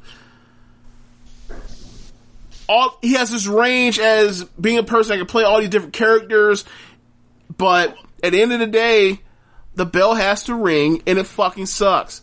Or the bell doesn't ring, they have to take him on location to do some do, to do something that's wrestling adjacent, and the wrestling adjacent stuff sucks too and it's convoluted and like it's exhausting and it's like every and then he like the worst thing ever is he keeps getting like stop putting him in the match stop putting him in the ring with Daniel Bryan. He gets in the ring with Daniel Bryan one time and then people think oh all the all the Oh, he's all the- all the stuff all the bullshit whether it was Royal Rumble 2014 uh, 14. or it was Royal Rumble this year. He gets in the ring with Daniel Bryan. Daniel Bryan's one of the greatest wrestlers ever live. He goes out there and Daniel Bryan carries him to some great, some very good match, a match that's way above expectations. And then you think, all right, new slate, slate's clear. No, that history's there. Look at that fucking track record. Goes to the cage match. So we talking about this before, right? About Bray Wyatt, about how he may have, um, you know, since he's been the main roster, he may have a three star match, uh, you know, uh, three times a year. I, I did 17 three star matches that are tag matches or, uh, singles matches. I'm not including any Royal Rumbles. Fuck out of here. 17 three star matches. It's been around since the summer of 2017. We are now upon the, coming upon the summer of 13. 2000, uh, 13. Yeah, right, right, right. We are now coming upon the summer of 2000, uh, SummerSlam 2020. We are now coming upon seven full years and only gotten 17 good matches that weren't like extravaganzas of, of humanity of 30 fucking people in the ring with him. Hey, that's like a two. That's like a two and a half good match every year, every 10, 10 year average, and that's so lame. Fuck out my face, Bray Wyatt.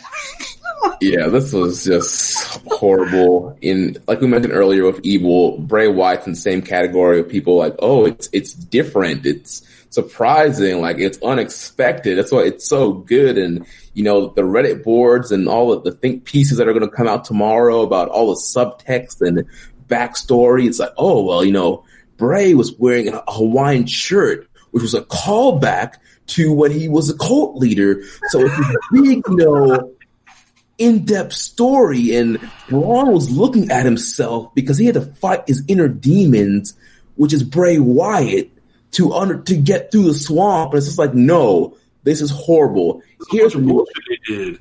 yeah, here's a new surprising idea that you should, you should try. How about Bray Wyatt just never wrestle again? That's something new and different. Let's try that.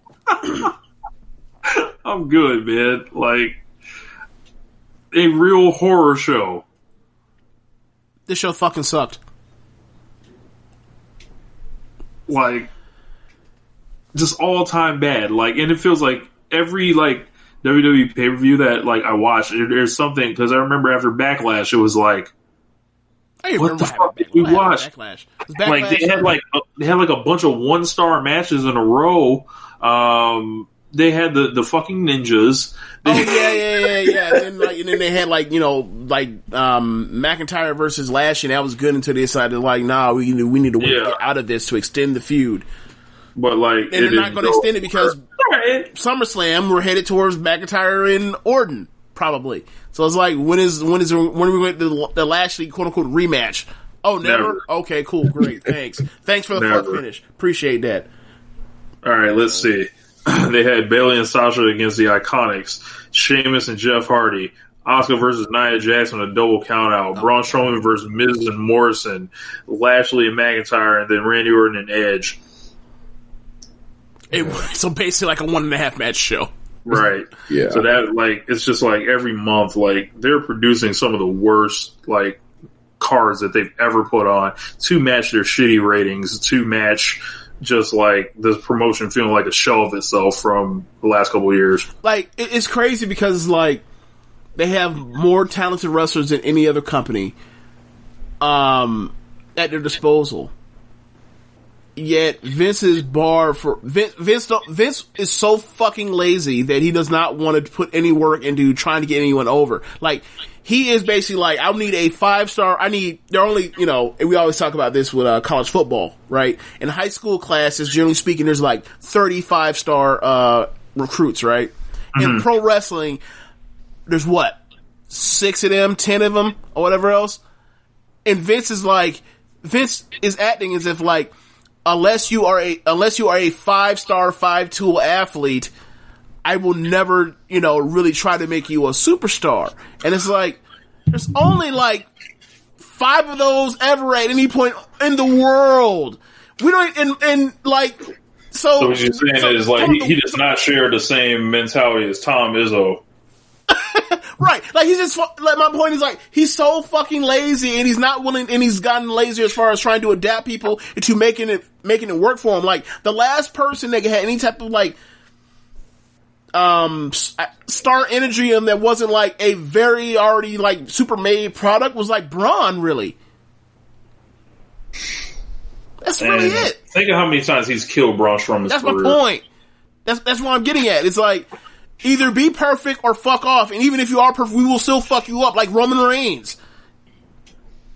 Like because we'll push you a year before you're fucking ready, or 18 months before you're ready, and then and then and then like then we'll blame the fans for them seeing that he's not ready yet because we're jackasses. Yeah, yeah. Always our fault. Right. Yeah. Can we talk about Wednesday wrestling, please? Yeah. Yeah. Yeah. Yeah. we yeah. can we can- we can blow through that. yeah. Go ahead, Rich. You know, you the AEW guy. Yeah. Um, so what do we have? It was Fight for the Fallen. Yes. Um, so they were they had to have a, another big show for Mox and Cage to happen on. Um, so the opener They opener, were not counter programmed. correct, um, showed in the ratings, and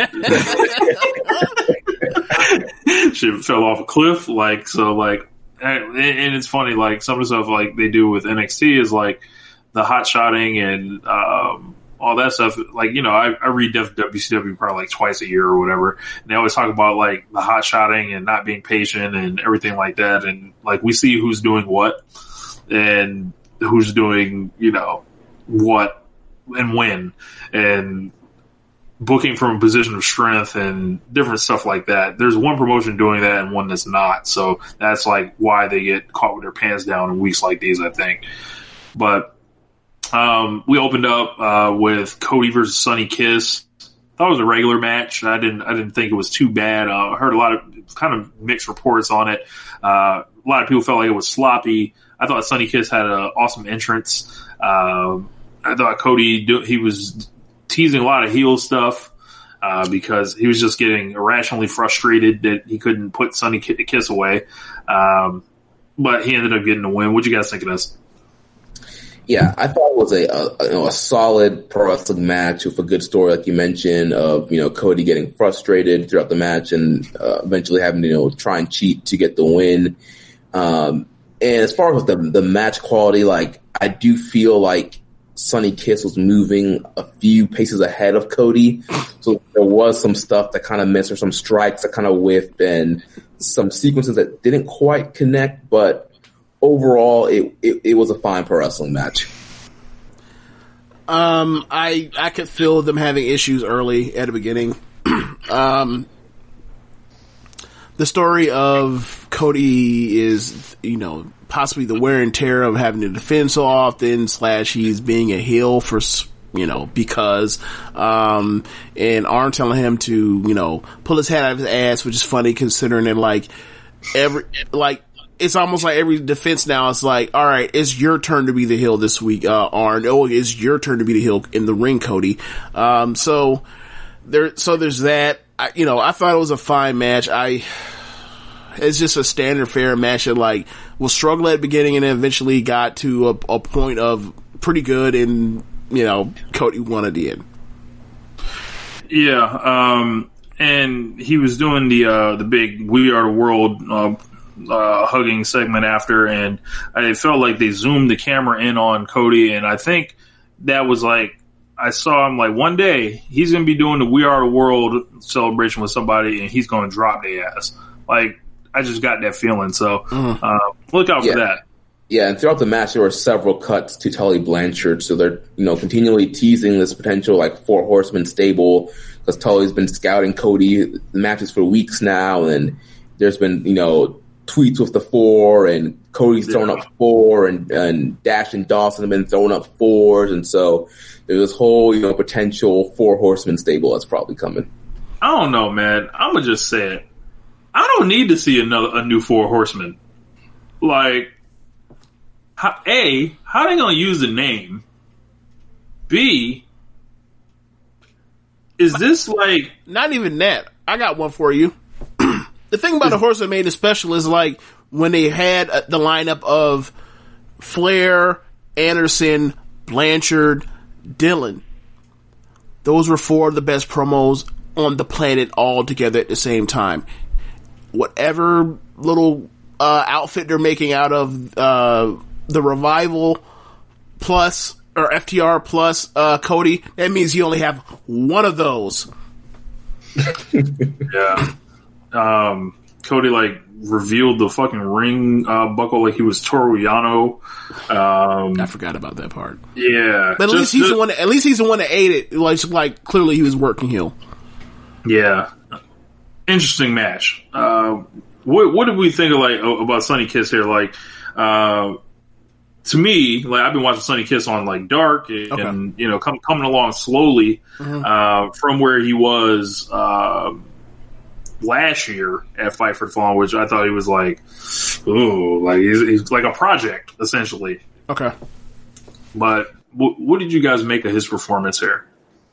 Yeah, I think overall, like you mentioned, within a year time span, he's definitely improved a lot. You know, I watch, like you, Rich, I watch Dark every week, and I'm seeing, you know, his tag matches with Joey and some of his single matches against some of the enhancement enhancement talent that they've brought in during this pandemic era, and he's definitely gotten better um, overall in the ring. And like I said, I thought he he worked he was working a little bit too fast here for Cody, uh, but overall, he's gotten better. I mean, the 450 looks great.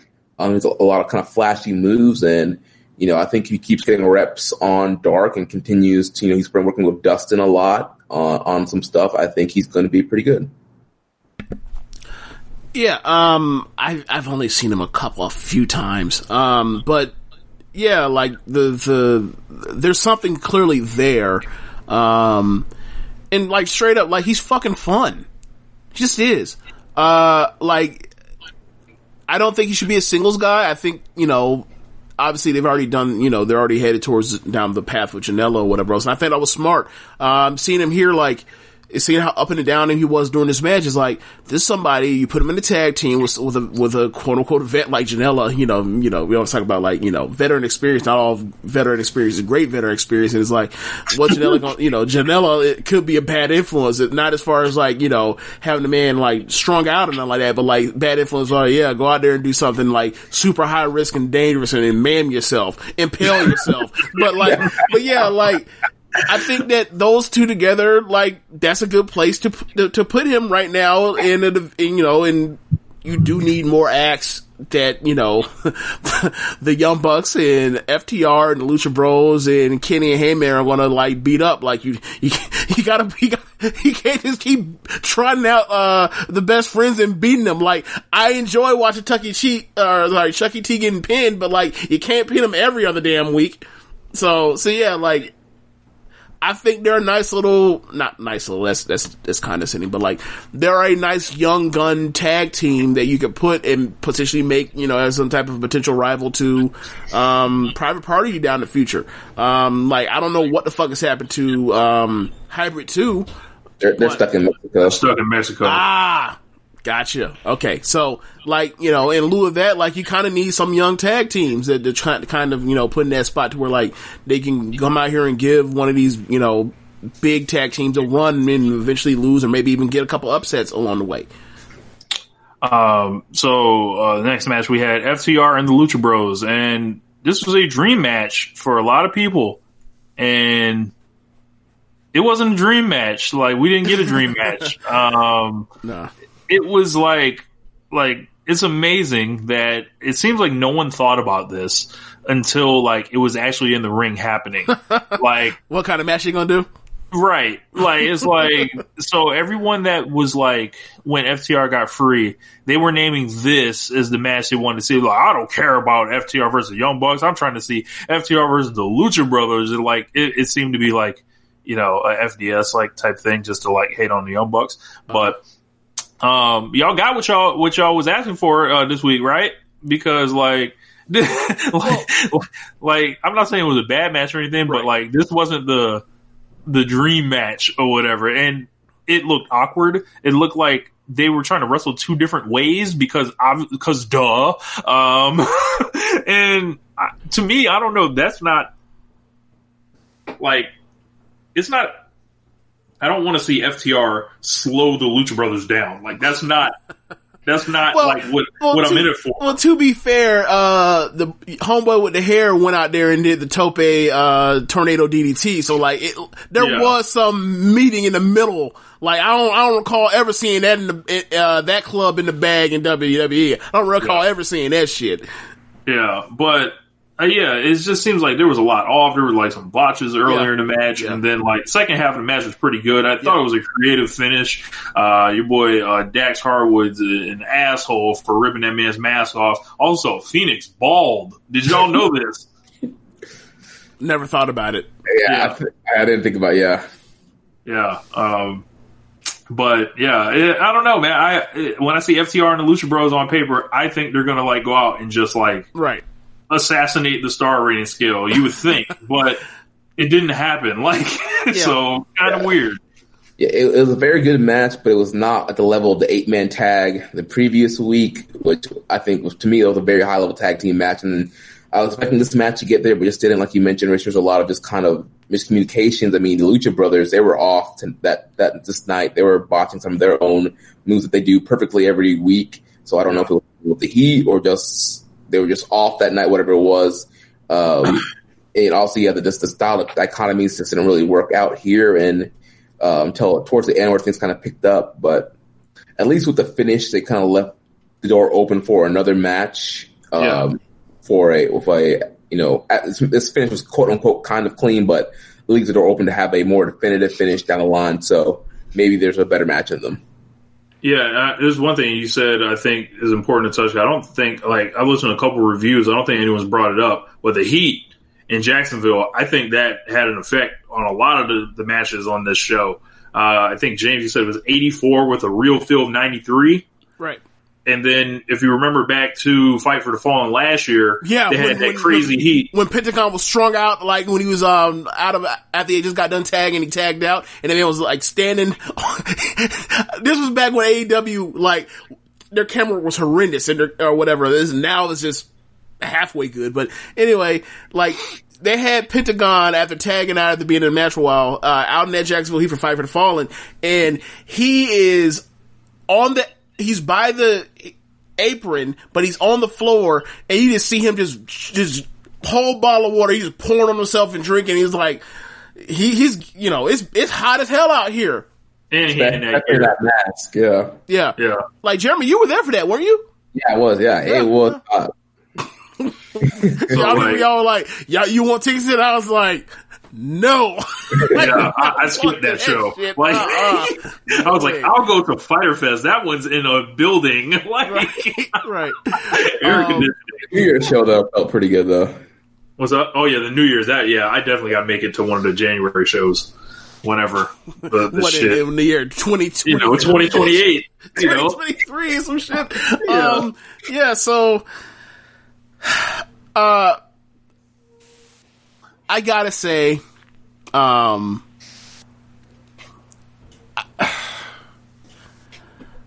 the passive aggressive stuff between after the match, like, okay, so, um, I thought it was a creative finish, but I, I, I remember, wasn't there a point in the, uh, ladder match of death from, uh, what is it? Double or nothing, or no, it's from All Out. All Out. else.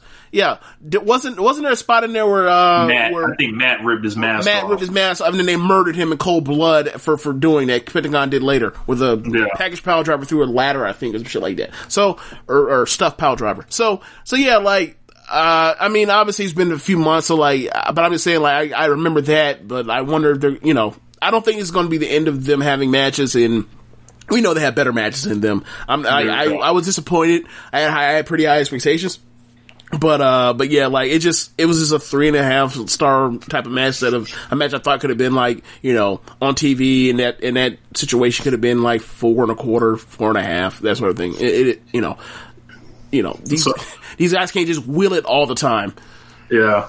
Uh, so the Bucks came out and attacked, attacked uh, Butcher and the Blade and got the keys back to FTR's little old timey truck. And then uh, Kenny Omega came out with a cooler of beer. Uh, and we knew Kenny doesn't actually drink beer, so I was like, "Huh, what's going on here?" And the Bucks gave them their keys back, and Kenny uh, handed a beer to FTR. Then FTR poured the beers on Kenny's head, and you know, Yeah. damn Dash lives. Yeah. Um. And this seemed to infuriate Kenny. So Yeah. It, I just.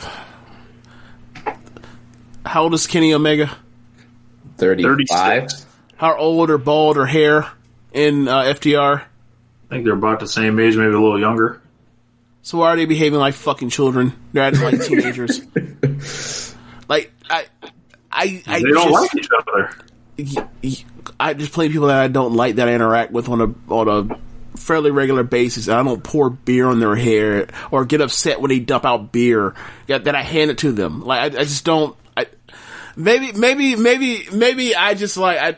I'm too laid back on that sort of thing. Like I don't care. Like you're going to fight over a fucking spilt beer, and you're about to like turn this into a, uh, a six person tag feud between like FTR and Hangman versus the Young Bucks and uh, Kenny over fucking sp- spilt beer. Like, like whatever. Give me the match, but like this, this, this, this is just like childish to me. Whatever. Well, up next we had Chris Jericho, and he came out uh, and said that he uh, beat Orange Cassidy in one of the greatest matches in AEW history, and he won the ratings war last last week. He explained that he's never been beaten in the 18 to 49 demo, and then he called himself the Demo God. Ridiculous. Okay. I was hating this until he said the Demo God, and then I popped because I was like, the de- oh my god, this guy's done it again. Within minutes, it seemed like there was a T-shirt on Pro Wrestling Tees. He's great. Um, I, I, I, I don't, I don't care about the demo. I really don't give a fuck. But whatever. It, it, it made people talk, so it worked, I guess. But I just like, how, how many times you can go to the well on this on a basis before people grow tired of it? Cause like, Yeah. I, I, I'm, you know, by osmosis, because we do, you know, when Rose Wrestling is like the staple of the show now. The backbone of the show is like, we get drug into that, and I'm just like, I don't find that to be particularly interesting. Like, were the shows good or were they not? Um, but whatever. Like, it, it, I'm sure the shirt's going to sell off the rack or whatever else. So good for him for that. But like, I, it's just it wasn't for me. it just wasn't for me. I think- what, what you think about the Demo God? So I I I think the rating stuff it's intriguing to to look at like off screen. You know, when you start talking about ratings on screen, it gets a little bit cringe. I did think he, he did kind of save it with the whole demo god thing, and because the ratings is such a big talking point in the Wednesday night wrestling, uh, and so this is like trolling in all the right, Right. ways. Right. So He's- it's, it's yeah, it's like so. You know, the, the AEW supporters were like, yeah, like you know, we we whoop we whoop y'all the demo every week. And then for those fans, they're like, "Oh, what about the all- you know the all you know the all- the viewers, the total viewers?" It's like, nah, it's, it's about the demo. He's trolling those people, and it's a, it's a big troll job. It's gonna it's selling merch. I think they're already one of the top selling shirts already this past week, and Foolish. yeah, so uh, demo god thing is fine, but overall, like I like to keep the ratings talk to a minimum on screen. Yeah. Yeah. I, I, I just feels like I just feels like obviously you know this is clearly what he's doing and he's working on trying to get everybody else over like he's been doing since day one in AEW, uh, especially since TV. But it's like the demo guy just seems so like Hi hat God. like, it, like okay, so for example, right, like. Uh, I know he's clearly trolling, but for me, it's like, I just find it to be so lame that it's like, I know, like, that's supposed to be the heat, but it's like, I, I feel like Jericho could be doing something, like, after he's already dispatched of Orange Cassidy, I feel like he'd be doing something better than this. Like, I know he's about to do the Jungle Express thing or whatever else, or Jurassic Express, Jungle Express. Um, and that's gonna be cool or whatever else, but, you know, cause you know he's gonna beat the shit out of Marco Stunt, but, um, but like I just like whatever, whatever. It's it's it's it's something to do, but I still feel like he's side questing right now. Like I'm starting to look ahead to be like, all right, so once we get to all uh, out, what is what like like if it's please don't please don't tell say Tyson, but if like who what what's his opponent going to be? Like it, like it's probably going to be Tyson, or, uh, or it still could be Tyson. But like, I don't want to be Tyson in any circumstance. I don't want to see that shit. Like, Yeah, it's two 50 year old people fighting, and one's not a wrestler, Yeah, I, I- don't want to see that at all. and Um, one's not a trained wrestler at all. look, if it's me, I'm booking Scorpio Sky to, to have that match with him because they've already got history in the promotion. You are spinning Scorpio Sky off anyway, and you can either beat him or you can have him beat Jericho at this point. It's not a bad option at all. like when you're looking at like the faces that are around and who's there, Scorpio's also on that Matt Riddle program where he's older than he looks. So you got to take advantage of that. And plus, if you look at the booking too, uh, Scorpio's in that 20 win club, but only like Kenny and Kazarian and a couple other people are in. There's not many people who have 20 career wins in the promotion so far. So, like you mentioned, Rachel, him being singles now, that would make perfect sense. Uh, you know, he can brag that he has a better overall record than Jericho, and that can kind of lead into the feud. Yeah. I, I think you get uh, Jericho up to like 19 wins before the pay per view and be like, I'm going to get my 20th victory or whatever, or something like that. And then he doesn't wrestle until the pay per view. And, you know, Scorpio Sky, I don't know. They, they can come up with something. But um, after they dump the juice on Jericho, Oh yeah, that's um, another one part about it, as right? So you have that as like so back to back things. We got people getting shit thrown in their getting liquid thrown in their head. I was like, why couldn't they space that out or just not do one of them this week? I, I eh, whatever. Yeah, yeah, the Jericho one felt so WWE ish, you know, liquid falling from the sky, ha ha. I like, I did not like that whatsoever. I heard rumors that Jericho was saying that they were supposed to have an orange juice truck, and I'm just like, no, like, Oh my god. no. none of that- that. Like, we're not, let's not relive the 90s. Let's not try and beat WWE with the ha ha funny. We got, you know, we spilled stuff on, on him. Like, no, like, Oh, You saw Ortiz. Ortiz was trying to swim. Was trying to swim in the shit like he was Vince. bumps. yeah, this man was bumping off the juice. No, but he Yeah. swam, but he tried to swim like he was Vince, and I was like, uh, like I, I hated like between uh, not hate's probably too strong a word, but like I, I did not like, I disliked that whole thing, like from that the the whole demo god thing to the to The only part I like was the demo god. Sorry, the only part I like was the demo god. Everything yeah, and then else, he dropped the and I was like, this is so derivative and lazy, and the stuff that I've seen Jericho do, especially even going down to like, you ruined my jacket. My jacket is some ridiculous amount of money that it probably is not. Like he's he did that with Ambrose in 2016. Yeah, yeah. yeah. figure something out with that. So, um, but up next we had the Elite versus the Jurassic Express, Five, and this was just a five, just just just just dumb job one wrestling. Just like go go out there and do a bunch of crazy shit, y'all. Yes, sir, boss. Yeah, this tag match was awesome. You know, a lot of people were kind of wondering what, you know, AEW's specialty was going to be kind of going into pay per views and TVs. A lot of people thought, you know, maybe it could be the Joshis. Uh, maybe it could be OWE and CIMA and his crew. None, none of that really all kind of panned out. But the one thing that's been hitting are these, you know, tag matches, multi-man tag matches on Dynamite on pay-per-views. Like the tag team division has been like one of the best things about AEW, and they've been knocking out of the park. You know, every week with one of these like crazy wild spot tag matches, and like this is becoming a staple. And they, they need to have one of these kind of crazy wild spot matches every week. Yeah, I love it. RLPW.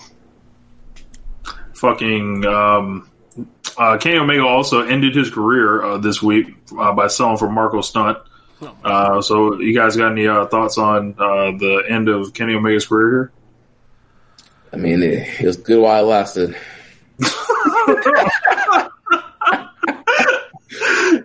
so um, they uh, did another crazy super Canadian destroyer off of the like they were running on the um, the entrance ramp and jumped off Luchasaurus' shoulders, and Jungle Boy gave Matt essentially from the top rope a Canadian destroyer. Unbelievable! Just like every if, they if this shit degenerates into like what kind of cra- crazy Canadian destroyer can happen at any point during this two hours. Uh, I would love to see it. Um,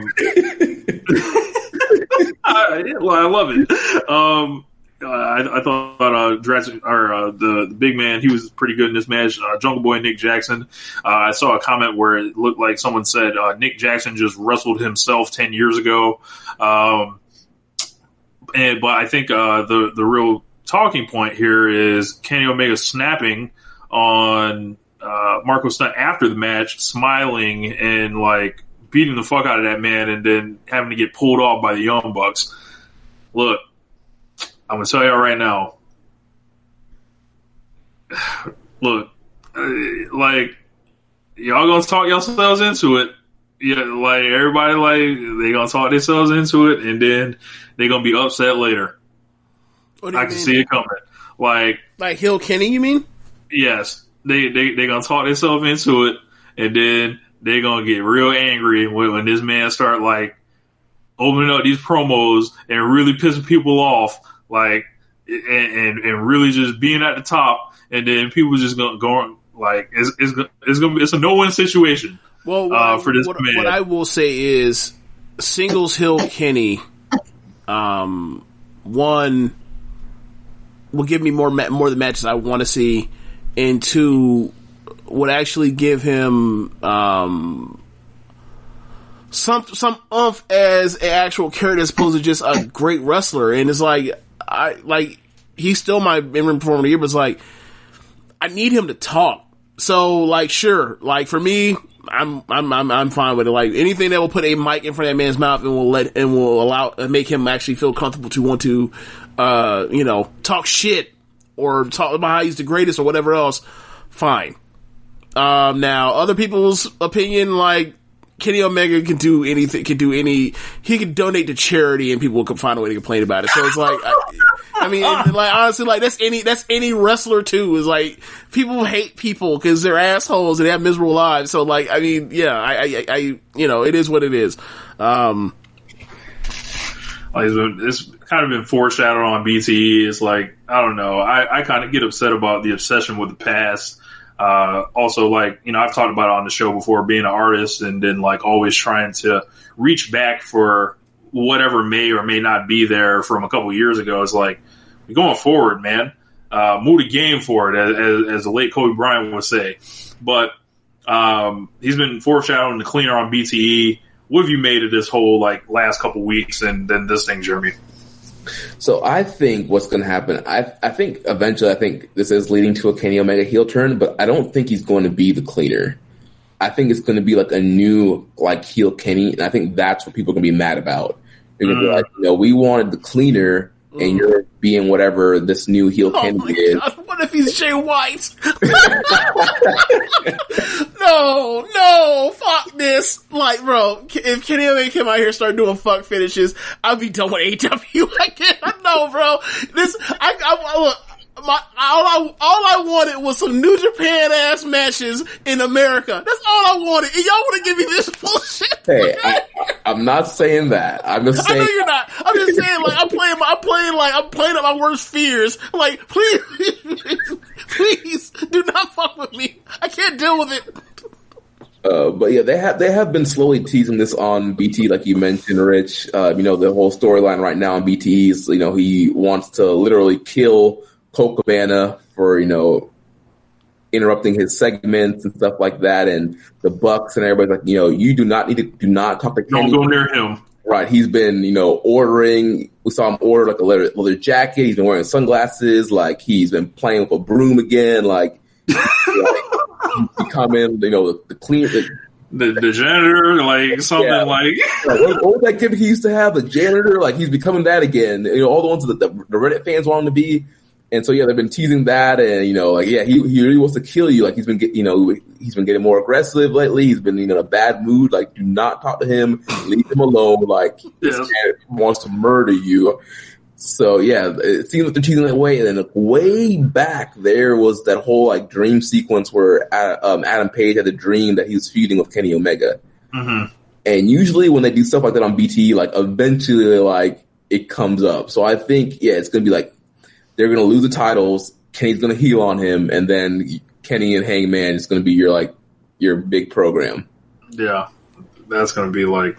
I think they're gonna. They it taken like the proper like speed with it, and by the time it explodes, it's gonna be real. Uh, I just hope Hangman's ready, ready to uh, step up. So I have a question, right? Like with the MJF outfit, Inner Circle being Inner Circle, um, the Dark Order, they're teasing Cody turning heel, they're teasing Kenny turning heel, and I, Yes, both of them turning heels. You know what that means? They ain't got to wrestle each other. so I, I guess my question is like, do you think they've built up enough st- uh, enough of the babyface roster for these machinations if they were to like like happen in the near future? Like I feel like if you turn Kenny Omega and Cody heel or heel is like. Who- All right, so you have Jon Moxley and oh, dudes that like we've only known for like a year. Yeah. I, Yeah. I think that's kind of a scary proposition. Like, I, I feel like they're doing a lot of teasing, but like, I don't know if they would actually pull. I don't think it's wise to pull the trigger yet, at least.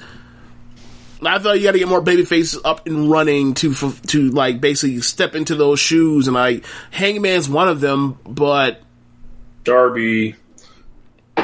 Um, Darby can't be a number three babyface at this point, though. He's not ready.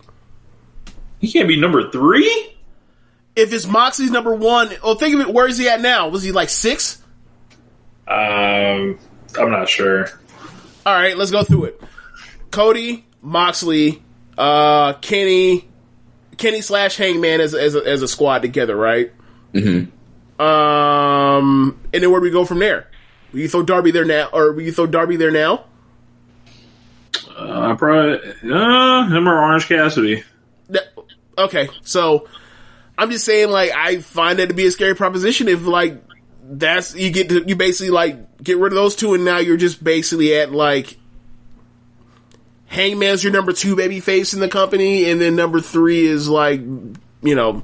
Jurassic Express slash uh, Orange Cassidy slash Darby. I think that's I think that's cutting it real thin on star power. Yeah, it's gonna be interesting to see. Like maybe what- you turn Jericho babyface. Maybe You could, yeah. but then you have to blow up the inner circle. Well, you've been talking about them doing that and having Sam be the leader of the shit for forever, or not forever, for a while now. So, I, He got to come back to promotion. uh, may, maybe uh, the big war dog becomes babyface one day. that, that could happen. They've been teasing that for a while. Like we mentioned, there's Scorpio Sky. Yeah. See, the thing with Scorpio Sky, I don't believe it because it's like they've been stopping and starting him on Dynamite for so long that it's like, I, it, like whatever y'all are seeing on um, Dark is not translating to Dynamite for me. Let's see. At least not yet. I mean, we could just, you know, uh, you know, start pushing Marco Stunt, you know, the Jungle Boy. You know, I'd probably throw the Jungle Boy in there too. I will put the Jungle Boy firmly behind uh, Darby though. So, um, let's see what we got here. So, what do we have after that? Uh, Nyla Rose, I think, Yep. uh, announced the her manager as uh, it was predicted, Vickie Guerrero. Yep. Gentlemen, we've seen it. Uh, not really excited. Um, not really a fan of Vickie at this point. I think she's a one note kind of thing. There are no fans here yet, so I don't know. What do you guys think about this? Yeah, I think Vickie is very talented at what she does. I think she, in that kind of heater heel roles, I think she did a great job back in the day of like Edge and Dolph Ziggler and the whole, you know, La Familia stable that they had back in the day. And, you know, if you want somebody for Nyla that can talk and generate heat, then I think Vickie is a good person for the job. Um, it's just one of those things like, all right, how many more managers do we need? How many more, how many former WWE acts do we need? Um, and it's like, I feel like Nyla, it's like was on the path of developing like her promo kind of chops and was doing kind of good on her own, but I guess maybe they they wanted this for like the character development. I'm I'm not quite sure like why they felt Nyla needed a manager. Maybe they just want to make her maybe just the more intimidating, just kind of like beast figure and let Vickie do all the talking that way. Uh, you know, I'm I'm willing to give it a chance to kind of see where it goes. I think it could be interesting, but like you mentioned, Rich, like right now there is no, you know, quote unquote fans in the building, so like it's not gonna generate you know a ton of heat right now. Yeah, I'm I'm in the same camp as you, Jeremy. Like, I don't really see the point in, uh, or I see the point, but I don't really think it's a good fit for for Nana. Like, I thought Nana was doing pretty damn good when her when she comes out here and like has her one liners or her little or her little. I keep saying this kind of silly shit, uh, or like her her small stuff that she does with talking. Like, not everybody needs to be a fucking orator, right? Like, to, like she's a monster. She can say her one liners that are effective, like always bet on black. I love that. Like, she's good enough to do it at, at, the role she was in or whatever else. Like, she's already been a champion. She was already doing pretty damn well at, when she was a champion. Now she's, you know, um, working on the aftermath after the title's been taken off her. Like, if you ask me, like, if you want to have Vickie Guerrero on your TV, fine.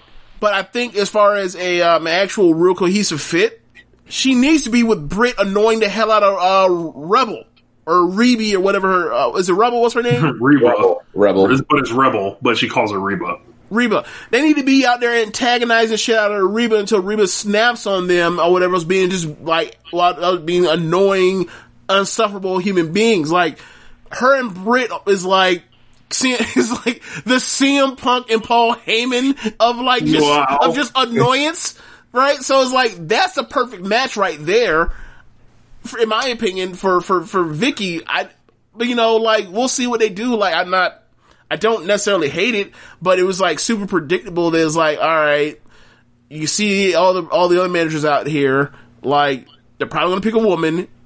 If they're going to pick a woman, who is it going to be? Probably Vickie. And we all we and we all figured it out. We figured them out. So there you go. Um, so I, I skipped a little forward, but uh, she did cut a promo in uh, English. She said uh, that she's always re- ready for Nyla, but it doesn't always it doesn't necessarily have to be Nyla. Uh, it's an open challenge, and if you have the passion, step up and challenge her and show her. Uh, the division's been decimated by COVID and injuries. So, like it, what Swole? Well, part of his own doing. Like they didn't have to spin Swole. They took her off TV.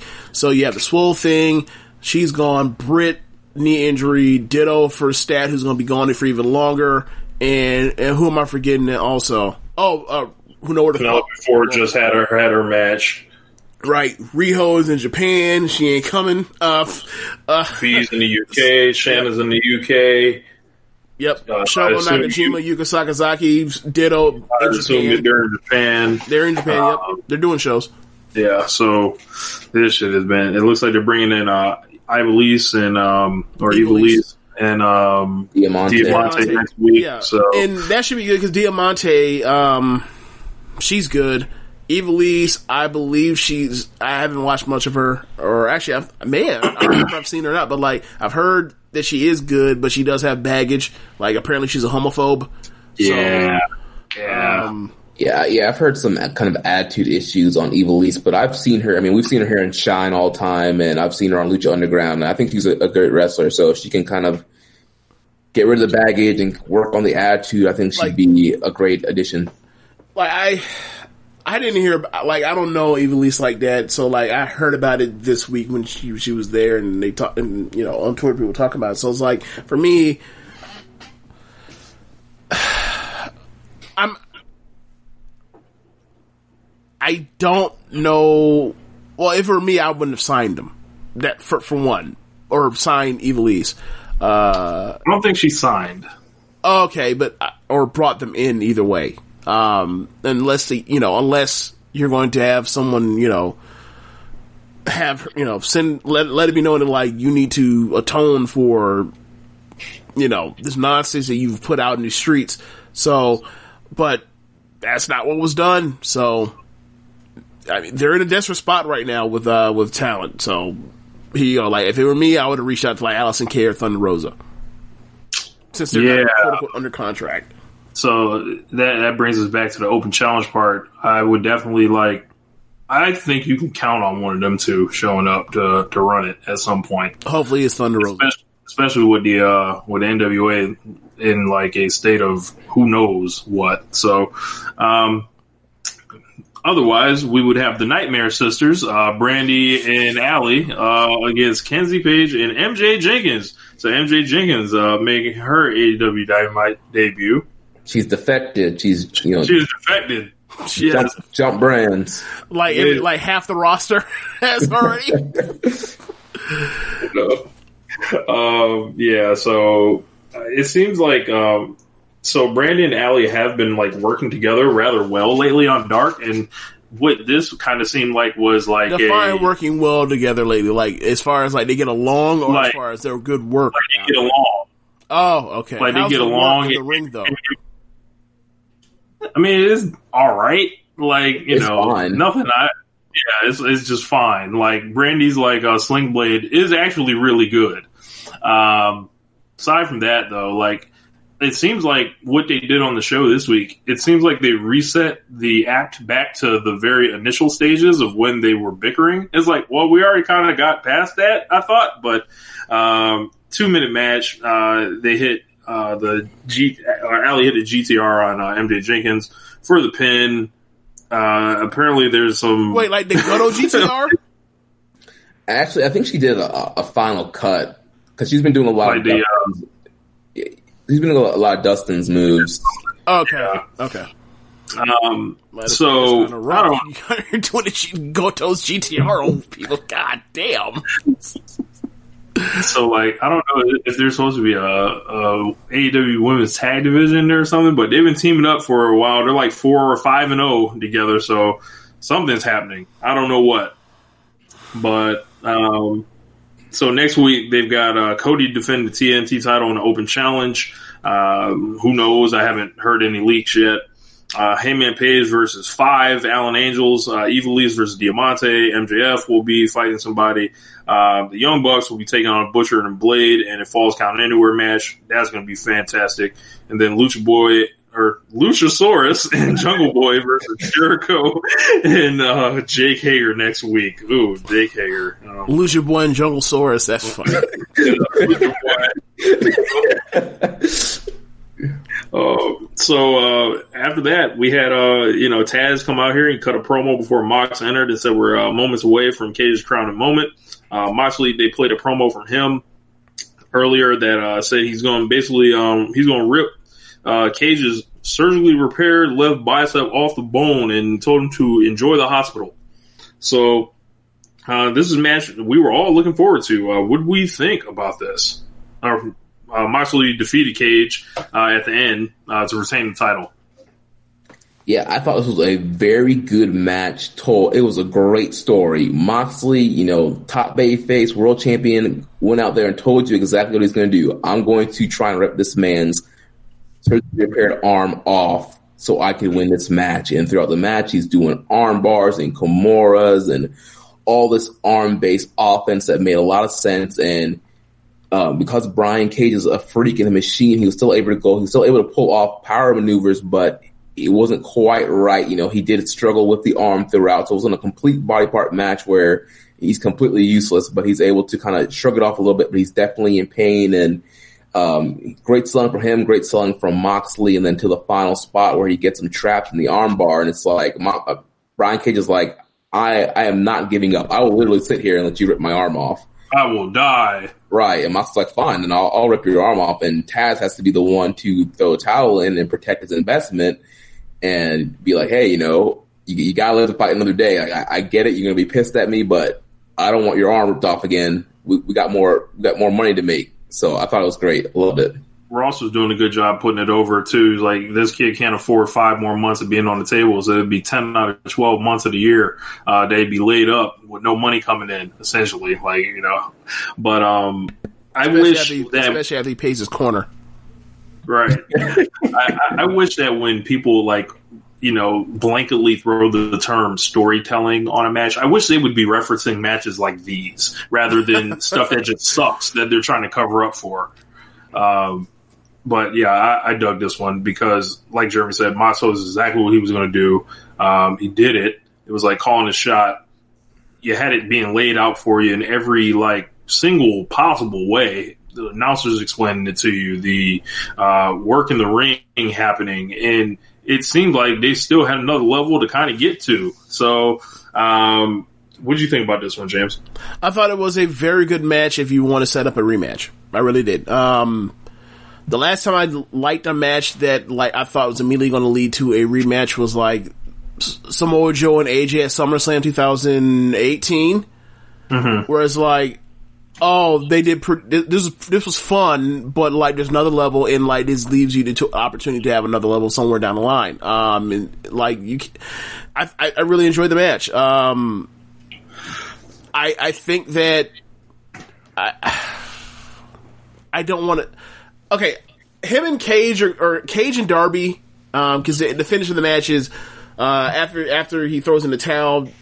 Uh, Moxley Moxley celebrates. Cage gets up. He attacks Moxley. Then the lights go out. Uh, take a swig, Jamie Specter, yeah, and then and out comes Darby. Darby uh, ends up uh, coming the top rope with his skateboard, and the uh, and the lip of the skateboard ends up hitting uh, Cage in the in the throat. He bails, um, and he's pissed uh, by ringside, but you, you leave with um, Darby and Moxley in the ring together, um, making a save, which I guess is kind of like a mea culpa for, uh, you know, Floyd is so, you know, hates Darby because, you know, he didn't save Moxley that one time when there were three people in front of him. Uh, they, they were going to stop the path to get to that, but whatever.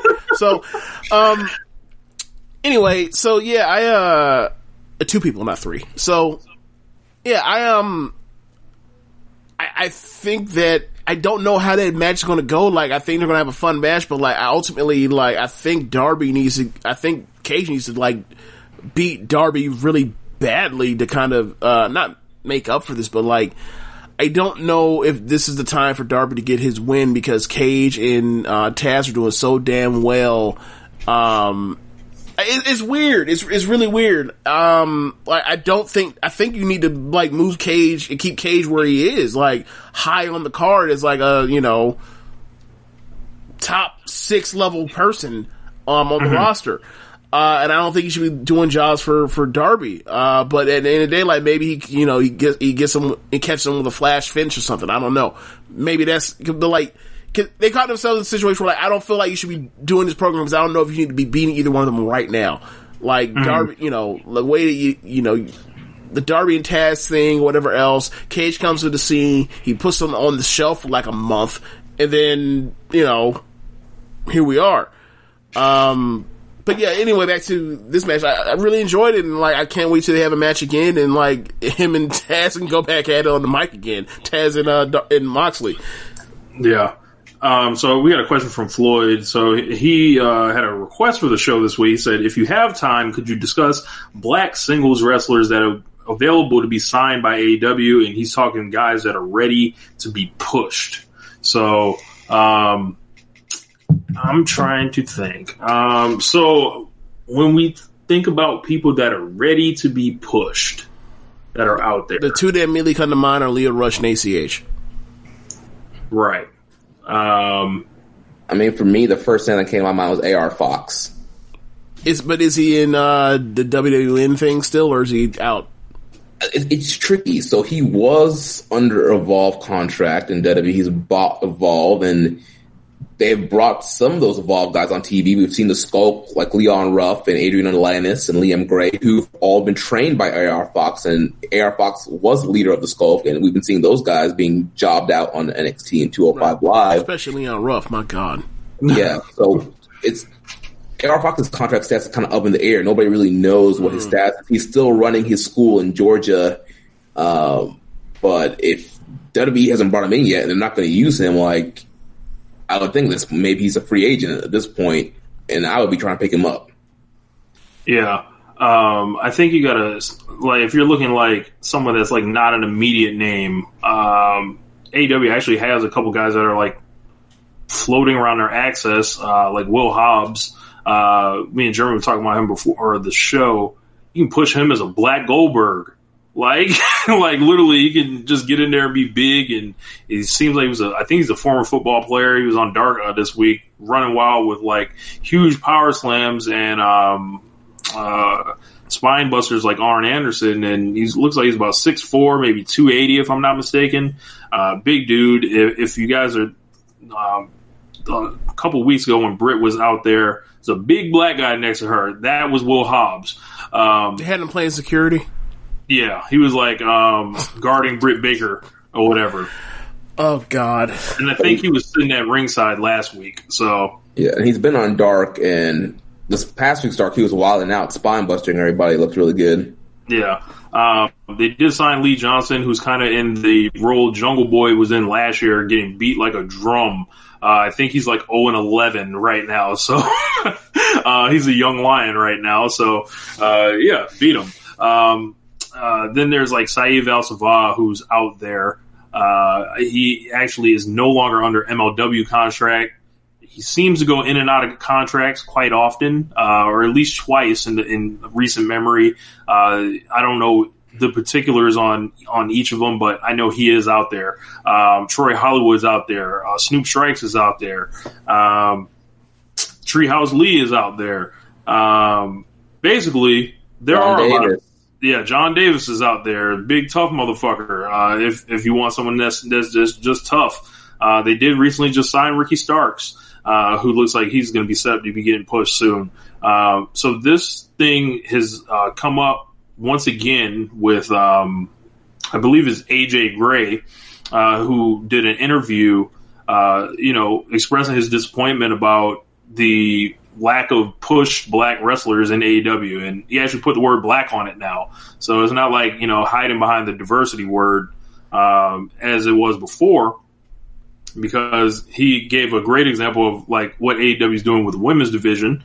Um, he also you know talked about I, I saw him you know uh, posting on Twitter. It's like, don't tag me in the Cody and Friends belt post or whatever, because you know they were asking who do you want to see the the open challenge, uh, you know, him to face. So he wanted to take himself out of that hat. So I don't know if this is like a, a personal um, thing with AJ Gray and AEW, like maybe like he just thinks it's all bullshit, or he you know was slighted by them in some type of way we don't know about, or or whatever the situation is. But um, it is a uh, it's becoming a more noticeable thing every time this pops back up because it's like, well, we're seeing more people people being brought in, Right. like Brodie, Brodie Lee, uh, Lance Archer in the last couple months, Brian Cage. And- There's and- lots of and Jericho's friends and Cody's friends and Young Bucks friends and yeah, like yeah, absolutely.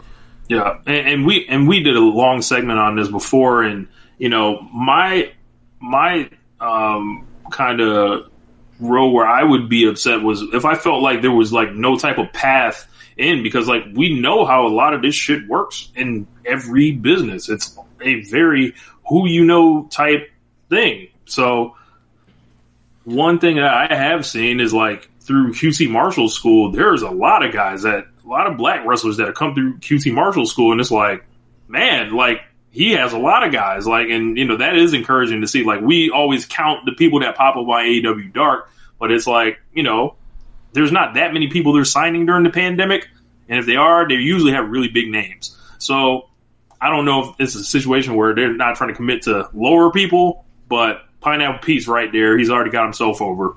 Um, who else? Uh, like I said, Will Hobbs, Lee Johnson, Shawn Dean, um, Musa is there. Uh, trying to think. A couple Is it more. Musa Smith? I What's think his, last name? his name's just Musa. Musa. It's Okay. just, it's just Musa. But but I think um, definitely like Will Hobbs. That's who you want to like have. He's a big motherfucker. You can't say he's too small. Can't say like, you know, he's green where because he's big. Like so he can hide all that. Like if you can do it with Warlow, like you can do it with Will Hobbs. Yeah, I'm just I'm at a point now to where um like it's super valid and it needs to be addressed at some point. Like Ricky Starks is cool, and Ricky Starks had that match with Cody, and I thought he was damn good in it. And like I, I'm interested to see what happens next with him. I'm interested to see what happens with this tag team with with um, Janela and and Sonny Kiss. Um, Scorpio Sky thing. I'm still just like in a. Uh, I'll believe when I see it thing because like it's been so stop and start with him for since November. Um, and obviously had to, you know, figure out what they, how they wanted to handle the SCU departure thing or split or whatever the hell that is.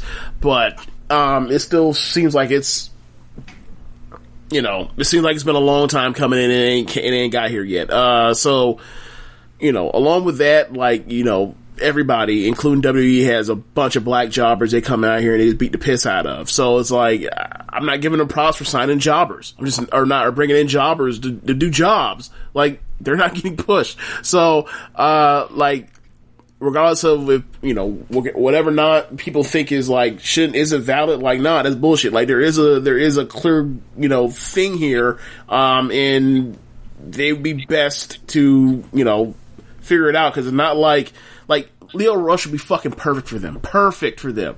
Um, I don't know how, if he wants to wrestle or whatever situation is, but like, you gotta at least make fucking phone calls. You gotta at least, at, you know, let it be known, uh, that you're, you know, you're making these, these, these, um, you're reaching out. Like, the Chris Bey thing is like sticks in my mind. It was like, Cody talking about, yeah, you know, I've been watching his YouTube videos. Like, okay, whose videos are you watching? Like, why, why, why is, why do these white people have to be qualified in the way that like these other motherfuckers he's picking up off the street aren't?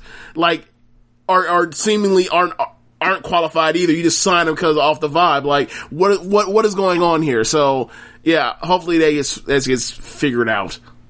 Yeah, and like with the Chris Bey thing, like how long you been watching? Because Chris Bey is a name I heard Cody say several times, and now he's signed with Impact, and now he's a new, new X Division champion.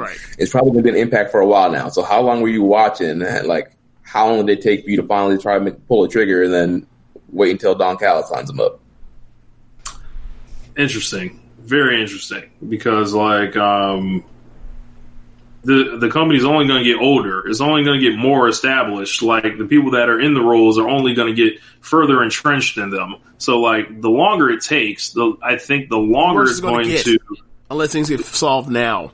Right. It's like you can you can you can um fix a lot of the problems that may manifest later on or or not run into them at all if you go ahead and like I'm going to bang the drum for Will Hobbs really hard right now because like that's like Will Hobbs when you see him James it's going to instantly click. It's like this is the easiest thing you can do.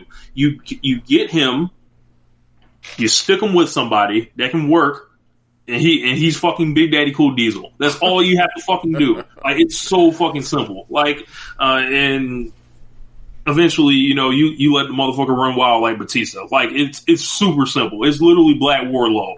So like you know, uh, so like they need to you know get the fuck on it like and and figure it out Yeah, and then because like every every three months uh, or every three four months, like this this like seems to like pop up uh, in, in a big force on Twitter, and I never talk about it on Twitter because it's like I You don't, know, think, you don't know who's using good faith.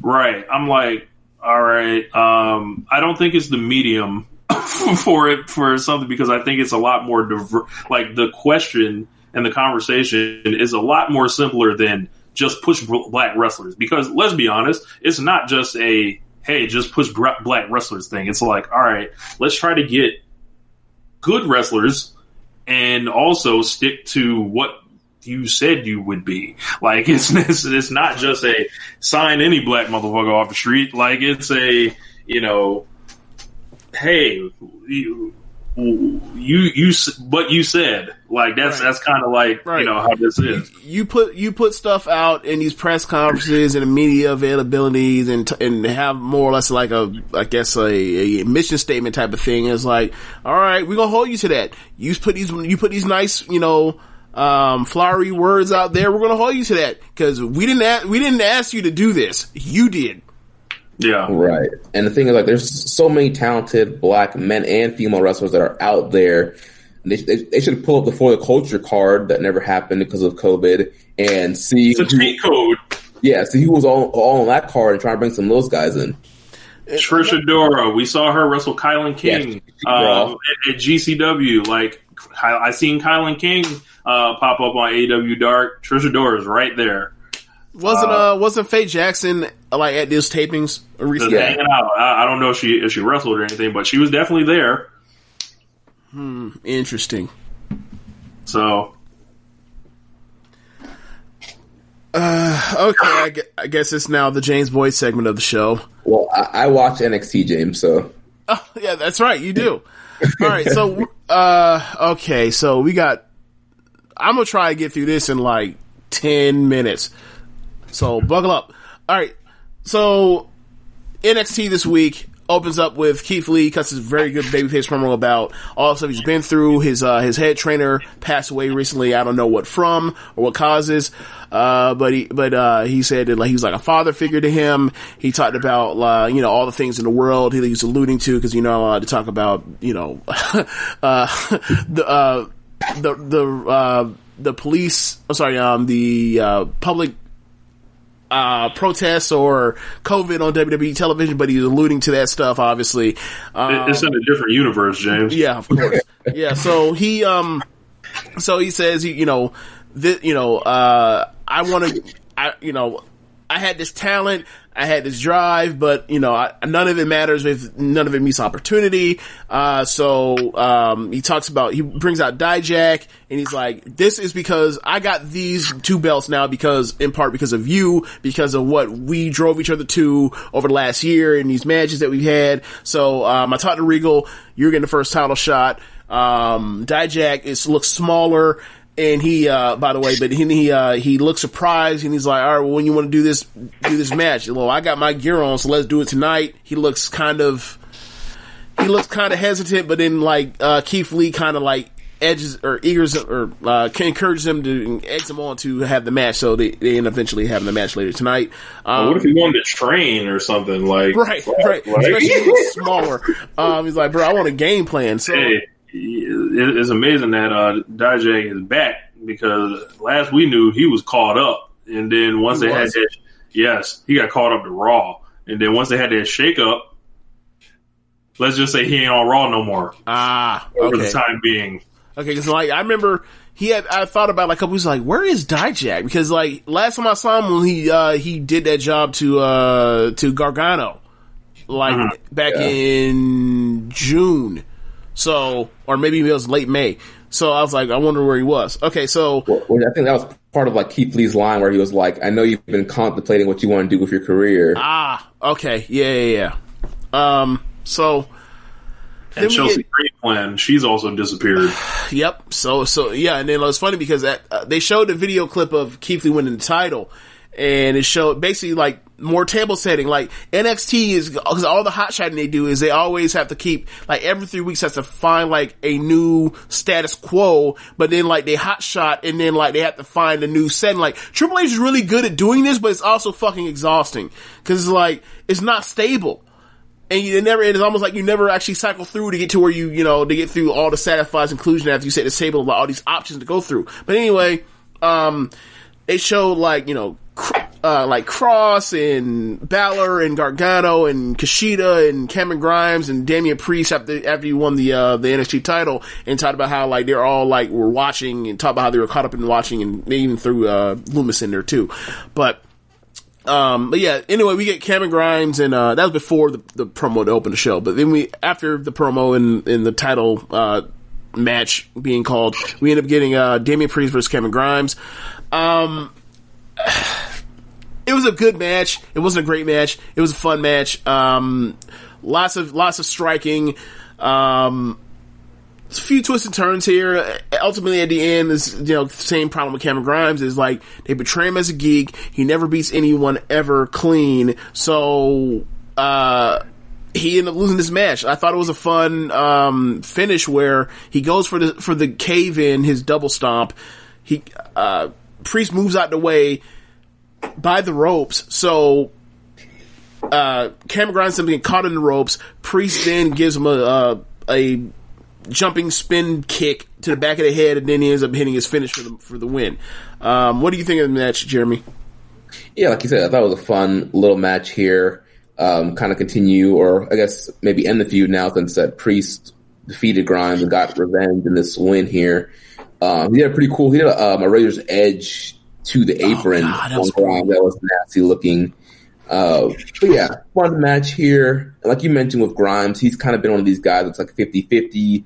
They give him a big win one week and then he ends up losing the next time he wrestles. And so like he hasn't really been going up. He's just kind of been in the middle, like just kind of stayed where he's at because he'll, get- he'll beat Balor and then he'll lose Damian Priest or he'll have to cheat to beat Damian Priest and then he's going to end up losing again. And so he's just 50-50 kind of back and forth. And so he hasn't really been elevated. He's just Right. kind of this mid card geek that kind of like s- Right. sneaks up on these wins. Right. And then because he's like this cocky, arrogant geek, he brags about it until he finally gets beat. Right. Damn, so Like- what y'all saying is that man's like Junior Roger Strong.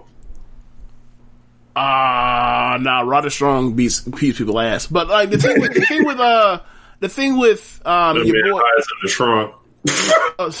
your boy well well Roger Strong like I guess now, but like Roger Strong like three months ago, nah. Um uh, what was I gonna say about um Cameron Grimes like he talked about how he got the win over Balor. The same thing when he got the win over um Damian Priest before. It's like that whole thing, that whole storyline is he talked shit about Balor.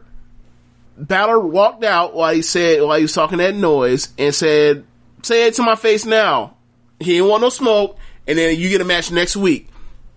Then all of a sudden, Balor, in the middle of beating the piss out of uh, Cameron Grimes, Damian Priest comes out with a nightstick and ends up hitting him in the leg, and then uh, Grimes took advantage of that and got the pin. So then, uh, I think either next week or whatever order it was, at the takeover, Balor beat Priest and at the, got a rematch. Um, Damian Priest got, uh, sorry, uh, Balor got a rematch with, uh, Grimes and he beat the piss out of Grimes. So then, uh, your boy, uh, Grimes was talking noise about the beating that, uh, Priest got from Balor. And then you had this whole back and forth where like, they have a match, Priest beats him up, they have a second match, Priest has a bad back. Uh, Grimes gets a win, and then on the rematch, it was fair. Grimes gets his ass whooped. It's like, all right, this is like he's just a bot or mid mid card guy. Like he can he can't beat he never beats anybody that's good clean ever um, Right. or important. So anyway, uh, after that we get Thatch as Thatch Can Wrestling Part Three, I believe. Um, he talks about the win he had against uh, Lorcan about the Fujiwara armbar. He he uh, he talks about it, it's something to make someone. Ta- it's one thing to make someone tap out. It's another one to make them cry and feel helpless. And he puts somebody in a ho- in a in a Fujiwara armbar again, and he talks about he makes him cry, and the dude starts cussing, and they bleeped it. I thought it was funny. Uh, and then he says, "All right, that's the end of the class." Uh, you know, put ice on that or whatever else, and uh, then he moves on. I'm, I'm thinking. I feel like I thought there was going to be. I feel like they've already fit, done all they can do with this. I, I need to figure out how to do, get more out of this character because it's like you're kind of retreading what you've already done already. Yeah, I thought I, I, like- I, like these segments, and I think it's kind of a great job to kind of build them up and give them kind of backstory. But like you mentioned, at some point, like you just can't keep doing having him beat up young boys, you know, every week. And also it's like the same move. Um, like like these are definitely getting over the Fujiwara armbar and the uh the single leg crab, crab, yeah. right? And um and, and stuff. But it's like, all right, like you're you're a catch guy. You have way more. You have more than one move. Like you should show them the sugar hold. So Hey, that, that, that man got more moves than Rey Mysterio. Rey Mysterio, one move, the head scissor. so uh, then we get uh, Shotzi Blackheart versus Indi Hartwell. It went short. L- long story short, it wasn't good. Um, out comes Robert Stone. He he's in a walking That's never good. Commentary commentary is awful because uh, Tom Phillips is working heel. Beth is playing babyface, but Beth is like. Beth is saying it was okay for Shotzi to run over uh, Robert Stone's foot with her mini tank, and Tom Phillips is rightfully incredulous, like, "What the hell are you talking about? He's a victim." Uh, so it, it just didn't work, and then out comes Robert Stone in a walking boot, and then um, it's distraction for Aaliyah to interfere in the match, and then and and push Shotzi off of the top rope. She falls. and he gets up, hits her with the big boot like she's Charlotte Flair for the win. Boy. Yeah.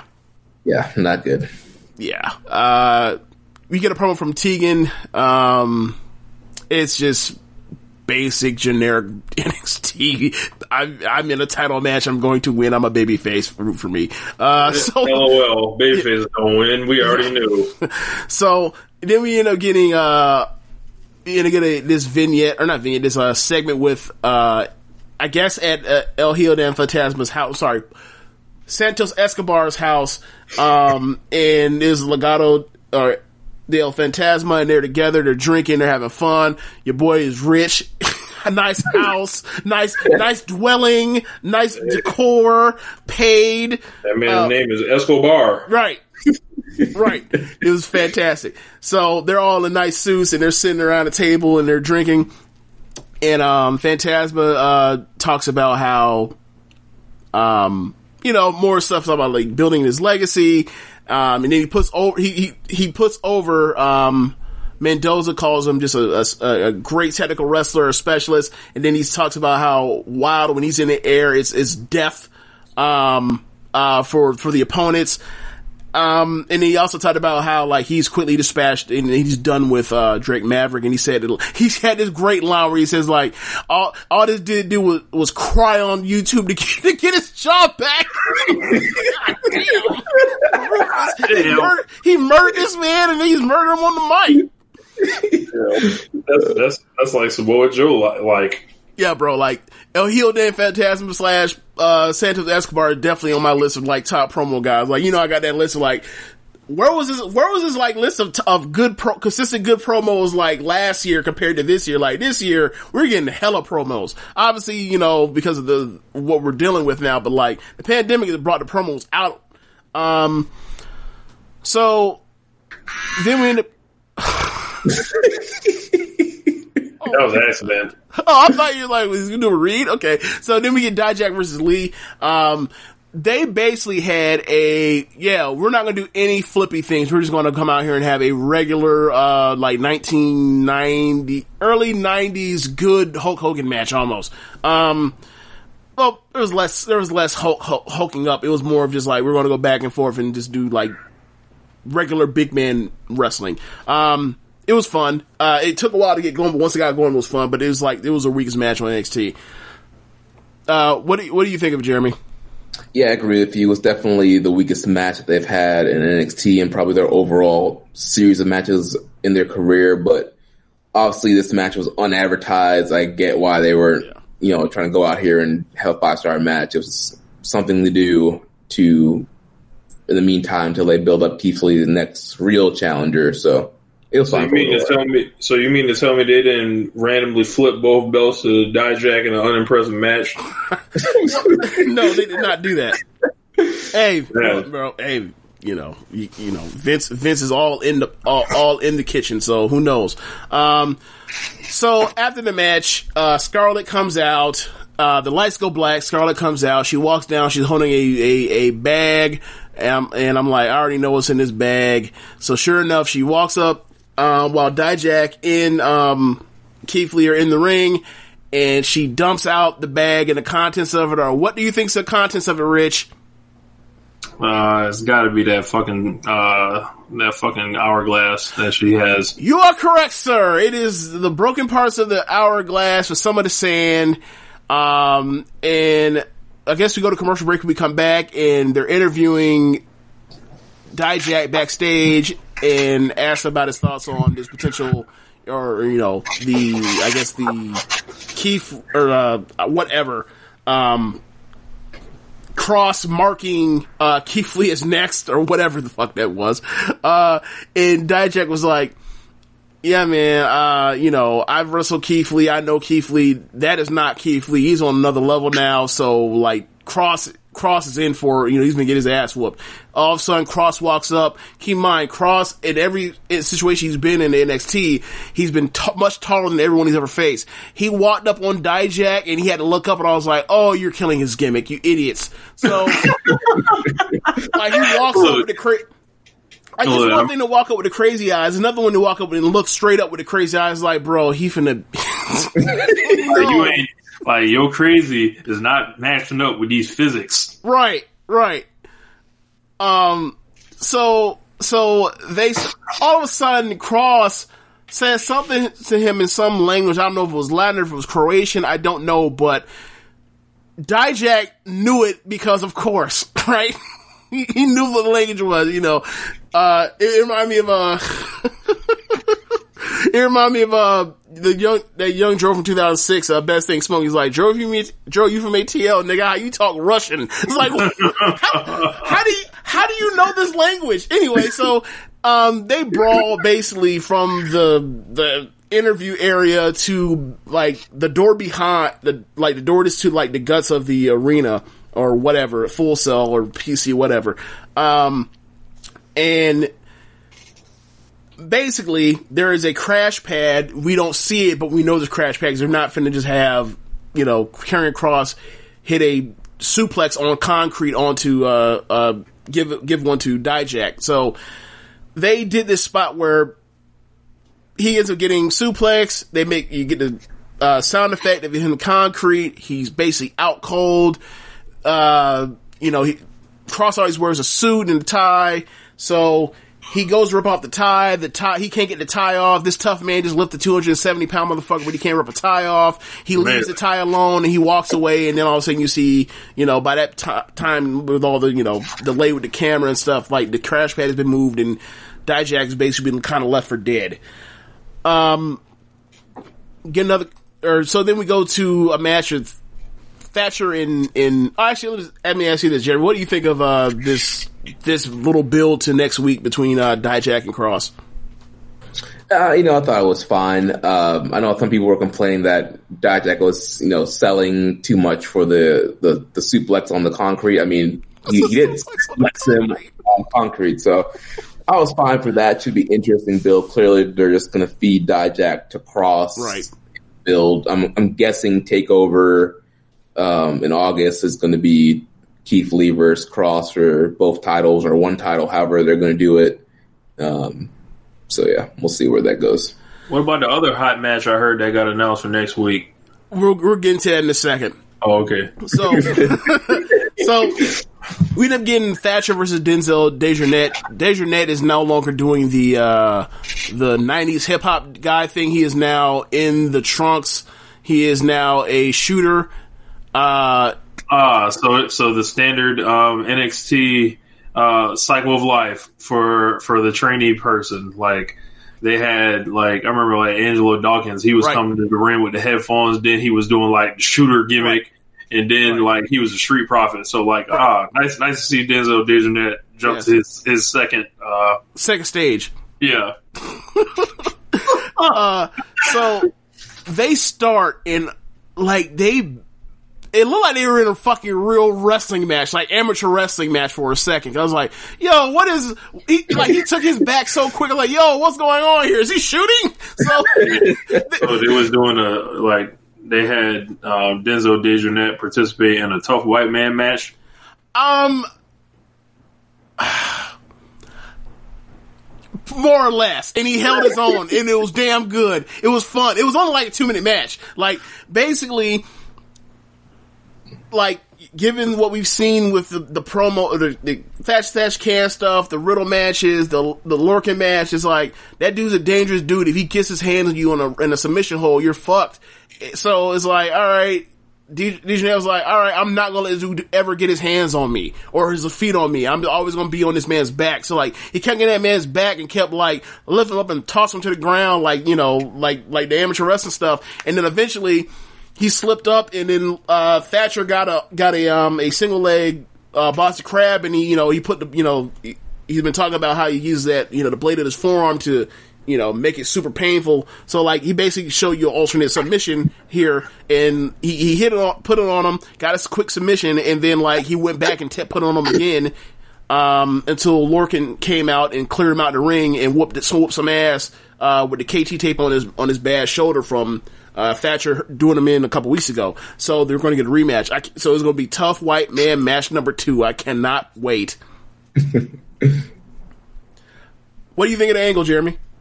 Yeah, I thought it was a good angle. I like Oney Lorcan. This has been a good little feud with him and uh, Timothy Thatcher. Uh, I like Denzel Dejournette a lot too. And yeah, he's actually been doing the shooter gimmick for a, a, little while now on the, the Largo loop, and he was also in Evolve while when that was still running um, and working those shows as well with the shooter gimmick. So uh, I, I, like it for him. He, he, he does have a you know an amateur wrestling background, and obviously you can tell in this match. And so he's a guy I, I like to see them actually try and do something with. Like he's very competent for these two minutes, and on a Largo loop and Evolve, he's doing some good stuff. So another you know young black wrestler that you can invest in. Um, so here, Rich, is where we get it. We go, uh, we are somewhere in Full Sail. Robert Stone is bringing. Always every, comes back to Robert Stone. Robert, Stone. Robert Stone. Stone is, Fuck Robert Stone. Robert Stone is uh, backstage or at Full Sail somewhere, and he brought a camera crew with him to document this as thinking the camera will protect him, as if like the camera didn't wasn't there when he got his fucking leg rolled on last week. Whatever. So he walks up with Aliyah, walks up on Killian. Oh, actually, he it's just him at first, right? And he walks up on Killian Dain, and he's like, "Look, that was a mistake." I was put, I was, you know, I was in a bad situation, bad, put in a bad position by, uh, Shotzi and the, and the cup of coffee went flying. That was not actually intended for you. I'm sorry. Please don't hurt me. And then all of a sudden Leah walks up and says, along, some along the lines of, Robert, Robert, look at the picture that Lumis drew. Shows the picture, the caricature pictures, uh, and in it, it shows like Keith Lee becoming the champion from last week, something, uh, else happened from last week, can't remember. And then it showed like, Robert Stone's foot, Shotzi in the tank, or Shotzi in the tank, and then a wet, uh, Killian Dain. Killian Dain sees it and says, and grabs him by the by the coattail or the by the lapels and says, "Listen here, little geek. You want me to not whoop your ass? Get me a match with uh that there Dexter Lumis." And he went off running and got the match. So then, right before they go out to the main event, they announce it along with Dijak versus Cross. You're going to get oh your Wednesday wrestling war, Killian Dain versus Dexter Lumis. Um, Change that's going to suck. Channel. Yeah, I now, yeah, that, now draw. What do you say? Now draw. just awful. Just change the channel. Just ugh, ugh. You know, it will not work with Killian Dain. I'm sorry. It will not yeah. work with Dexter Lumis in that gimmick either. But yeah, you know, this man Killian Dain is hairy. I I, I think yeah. he needs some help. Really. Yeah. I, I, think I think you know when you when you look at Killian Dain with all that body hair and it just reminds me of one thing. It's like, man, this would change his life. Manscaped for only, for like twenty percent off if you use the code suplex at manscaped.com. We can help. We somebody can help Killian Dain out, even if you don't buy it for yourself. You can buy it and get it sent to Killian Dain. Mail straight to the PC. That that man send them two of them he, he needs two of the 3.0s to Correct. You know, on the chest, the back, and wherever else he, he got hair at. if I'm not mistaken, is, isn't he with Nikki Cross? They're Is married. Yes, they're married. Okay, so like Nikki Cross can have one of the manscapes in her hand uh, doing the front or whatever he or or the back. He can take care of like the chest hair or, or whatever you know he, he needs to take care of. Like we, we need to make sure Mr. Killian Dain uh, is, living a, a nice, clean, manscaped life. You know, um, uh, I'm I'm just looking at it, thinking about some of the things that um, can actually help uh, Killian Dain. It's like uh, he can definitely use the, uh, the the premium battery because with all that hair, he's going to need the battery life. It's going to take a long time to get all that clean. Correct. Um, you know, he's going to need that LED light because you know he's you know he's usually he seems like a dark individual. You know, he he needs some light in his life. You know, um, you know he he can definitely use the seven thousand RPM motor with the quiet stroke technology because like yo. I don't think he's really getting the job done with, with six thousand RPMs. Um, he's you know, you know, get rid of the junk Killian Dain. Like, and remember, like, if you want to help Killian Dain out, you know, just use the code suplex at manscaped.com. That's 20% off with free shipping at manscaped.com and use the code word suplex. Remember, when you see Killian Dain, and then think of yourself, as Jerry Springer said, take care of yourself and each other. So the main event from, from NXT on Wednesday was NXT Women's Title match between champion Io Shirai versus challenger Tegan Nox. Uh, they start the match. Uh, they do the pre-ring, uh, the the pre-match introductions and announcements and all that kind of stuff. And Tegan extends a hand uh, to shake hands. Io don't shake hands. She not she slapped her hand away, and then they immediately got to wrestling. They quickly got uh, the ring announcer out the ring and quickly got the belt out the way so they could go, get to it. Um, match went, you know, a lot longer than I thought it would have gone. Um, I figured it'd been like a 15, 18 minute thing. It was like a 26 minute or 26 minute thing or 20 minute thing or whatever else. Uh, you know, my, depending on what copy you have. Um, copy. So, um, uh, like I don't have the network, but, uh, yeah, so early on, I thought the match was kind of there. I thought that Tegan wasn't particularly good at all. Um, or not, I would say that bad. I would say like she wasn't as good as she normally is on NXT. Um, and then eventually at a certain point, I can't remember when, but like it, it flipped and like the match got really good in a hurry. Um, and you know, ultimately at the end, um, to get to, actually I know what when it changed.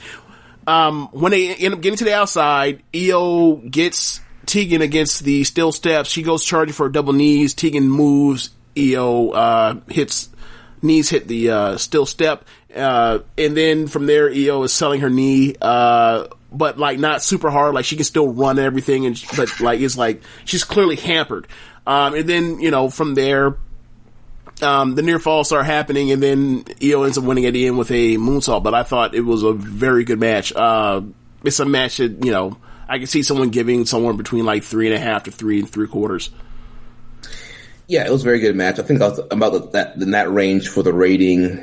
Um, but I gotta say though, like with Tegan Nox, I, I I don't know if it's just me, but I find her a little bit corny. Yeah, eh, eh. because they haven't given her anything except for I'm I'm recovering from what happened to my knees twice. That's her that's her whole personality is I've rehabbed. Yeah, and then like with the wrestling, like she's good, but you know we heard all this buzz. You know how Triple H, you know, wanted to make her win the Mae Young Classic Right. and beat Io, and I'm like, she's fine, but like I don't see what Triple H is seeing. Where like she's this blowaway worker and she should be winning everything. I'm just like, she's all right. Like this was the right call. Like Io should have been here. I think Well, Bryan Alvarez told a long story about how this shit gonna end up. Like Tegan finally wins that fucker from Dakota. yeah, I don't think that I, I don't think that's gonna happen because it's like they could have just put the belt right back on Rhea if they were gonna go through all that. um, but anyway, um, I uh,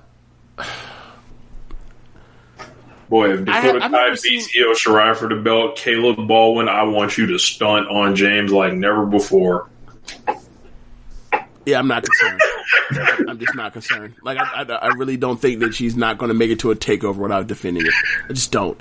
Um, but anyway, yeah, I think um, I, I'd never seen Tegan before she blew her knee out either time. So I don't know what she used to be. Um, I'm sure. I mean, I can pull some stuff up off of Stardom uh, World and, and figure it out, but I just haven't done it yet.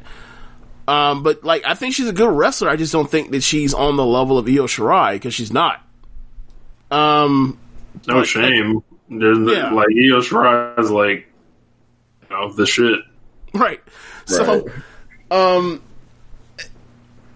it's just it's weird. And also, like another part of it while I'm watching the match is like she keeps doing the ch- the choke slam. So I'm like, okay, is Io going to do her spot on the choke slam? Uh, like, you know, Kagetsu does choke slam from time to time, or used to because she's retired. But like, Io Io turns the choke slam into a hurricanrana. So I'm sitting there waiting for it and like, do it. Okay, not this time. Or okay, she got out of it. Okay. Oh, she's doing for again. Hit her with the hurricane. No. Okay. All right. So I was, I was sitting there waiting on that spot. Like, I just, there's one spot that I want to see, and I never got it throughout the whole match. But you know, whatever. Um, she, she did uh, kill her with a shotei at the end, though. Yes, she did. Yes, yes. That was the end of the match. Like, uh, she, last near fall, uh, she's going for the shiny, she set it for the, uh, for the, for the, uh, shining wizard or whatever else. And all of a sudden, EL said, no, hold this fucking palm strike to the face. And then she saw, and Tegan sold it very well. And then it lead to, led to the finish. But I was like, um, but yeah, it was a good match. I feel like, you know, if this is a takeover stage or whatever else, uh, they got a better match or in a different setting. Uh, I, I didn't think this was like the best match they could have. Uh, I thought it was just a go out there, show them what you can do, um, but don't like empty the tank. I, I feel like they're going to have a rematch down the line at some point. Um, so, so yeah, uh, those are, the, that's NXT.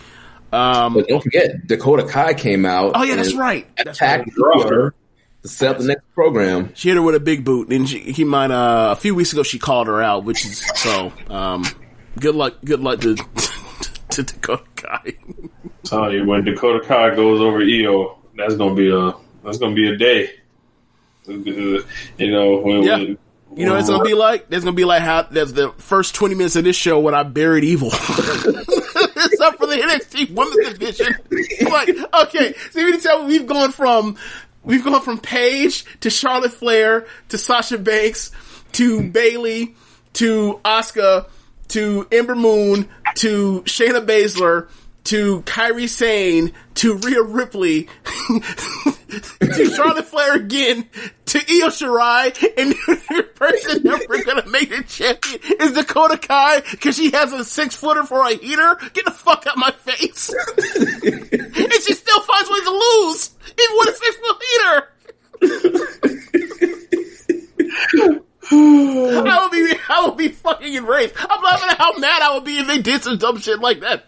I'm, just saying, like, because like it felt like this Tegan Nox thing, like Io ain't the one that she been meant to beat, and like she always been linked with Dakota Kai. But it's been done to death already. They've had like seven matches.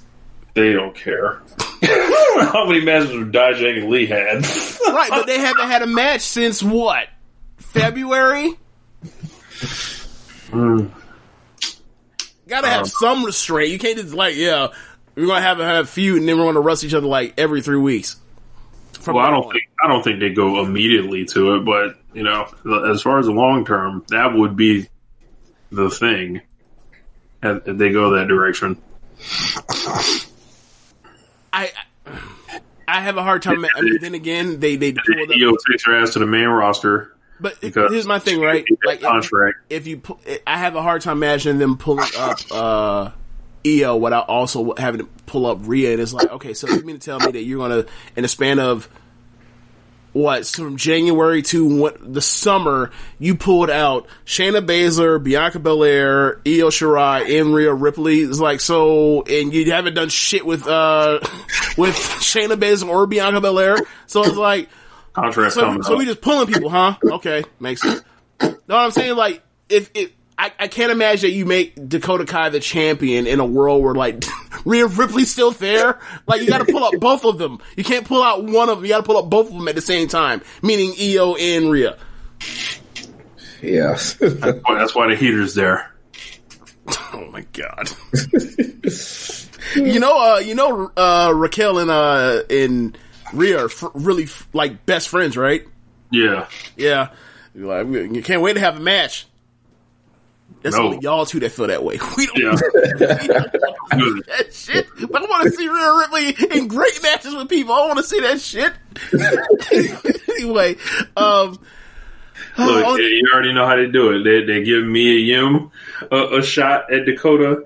They give Shotzi a shot at Dakota for a couple months until Tegan finally comes back around and wins that bitch off her. you mentioned Mia Yim. Yeah. Yeah. Okay. Candice probably nah. Cancer heel. Kansas Hill. Candice gets him ready for to, to fight Dakota. She's the gatekeeper. Babyface gatekeeper. Heel gatekeeper. yes. This you will always be a challenger. You will never be a champion. Uh okay. Um only thing left is stardom. Oh yeah. So, So I guess I gotta. Yeah, actually, I'm, I'm gonna give the guest the honor of of um of, of the catchphrase. You know, I, know, I know, uh, you know, Josh has liked to crib this, but I'm gonna let Jeremy. You know, since uh, you know Jeremy's on the show with us, I'm gonna let Jeremy hit the catchphrase. James, hit the music.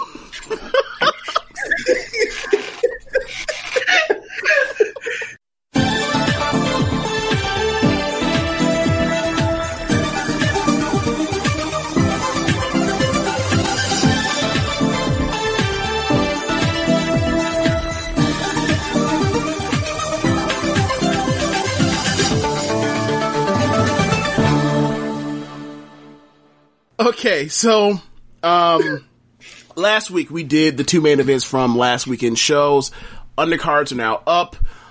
Undercard was fire. Um, I can't remember the last time in one week on a non-Korakuen uh, week where you had this many good matches um, in Stardom. Like uh, I gave a I gave a list to Jeremy um, a couple days ago, and uh, I, I'm looking around. I go. I was looking to see if went to grab the Grapple app and looked around and wondered like, you know, what are people giving these matches that I gave matches? Maybe I'm tripping. I don't know. And I'm looking. I'm like, all these matches are consistent. Like all these matches are, you know, four stars, three and three quarters, three and a half. And then I look and I look at Jeremy's and like. Jeremy's ratings are like almost identical to mine. I was like, huh, how about that? Like, I gave him, I, I didn't tell him these matches were, I didn't tell my ratings. I just like, I wonder what he thinks. I think Jeremy's probably the fairest grader of, uh, a, a rater of star, stars that I, that I know. So, on a personal level. So, um, that was cool. So yeah, anyway, um, undercards of these matches, you have a triple threat match with Mayu and Momo and Konami. That's fucking great. They like Mayu is more or less kicking both of their asses, and both of them are basically motioning that they want title shots in the future, and then they proceed to beat this. They take turns beating the piss out of Mayu to Mayu just like fucking done and through.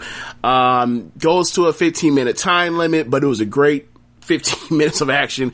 Uh, the end is just like incredible stuff.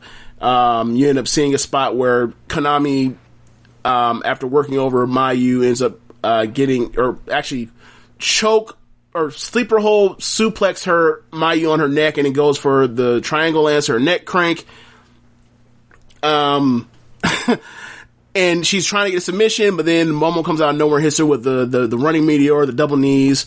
Um, there's a spot with the where Konami hits a double uh, suplex and suplexes both of them Germans.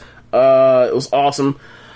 Uh, just there was a spot where Mayu has Momo up for a tombstone. Konami comes in the ring and just head kicks the back of Mayu's head and like it knocks out Mayu, but Mayu then just drops Momo right in her head. I, just a great match. Um, I probably took up all the air out of it, but Jim, what do you think of the match?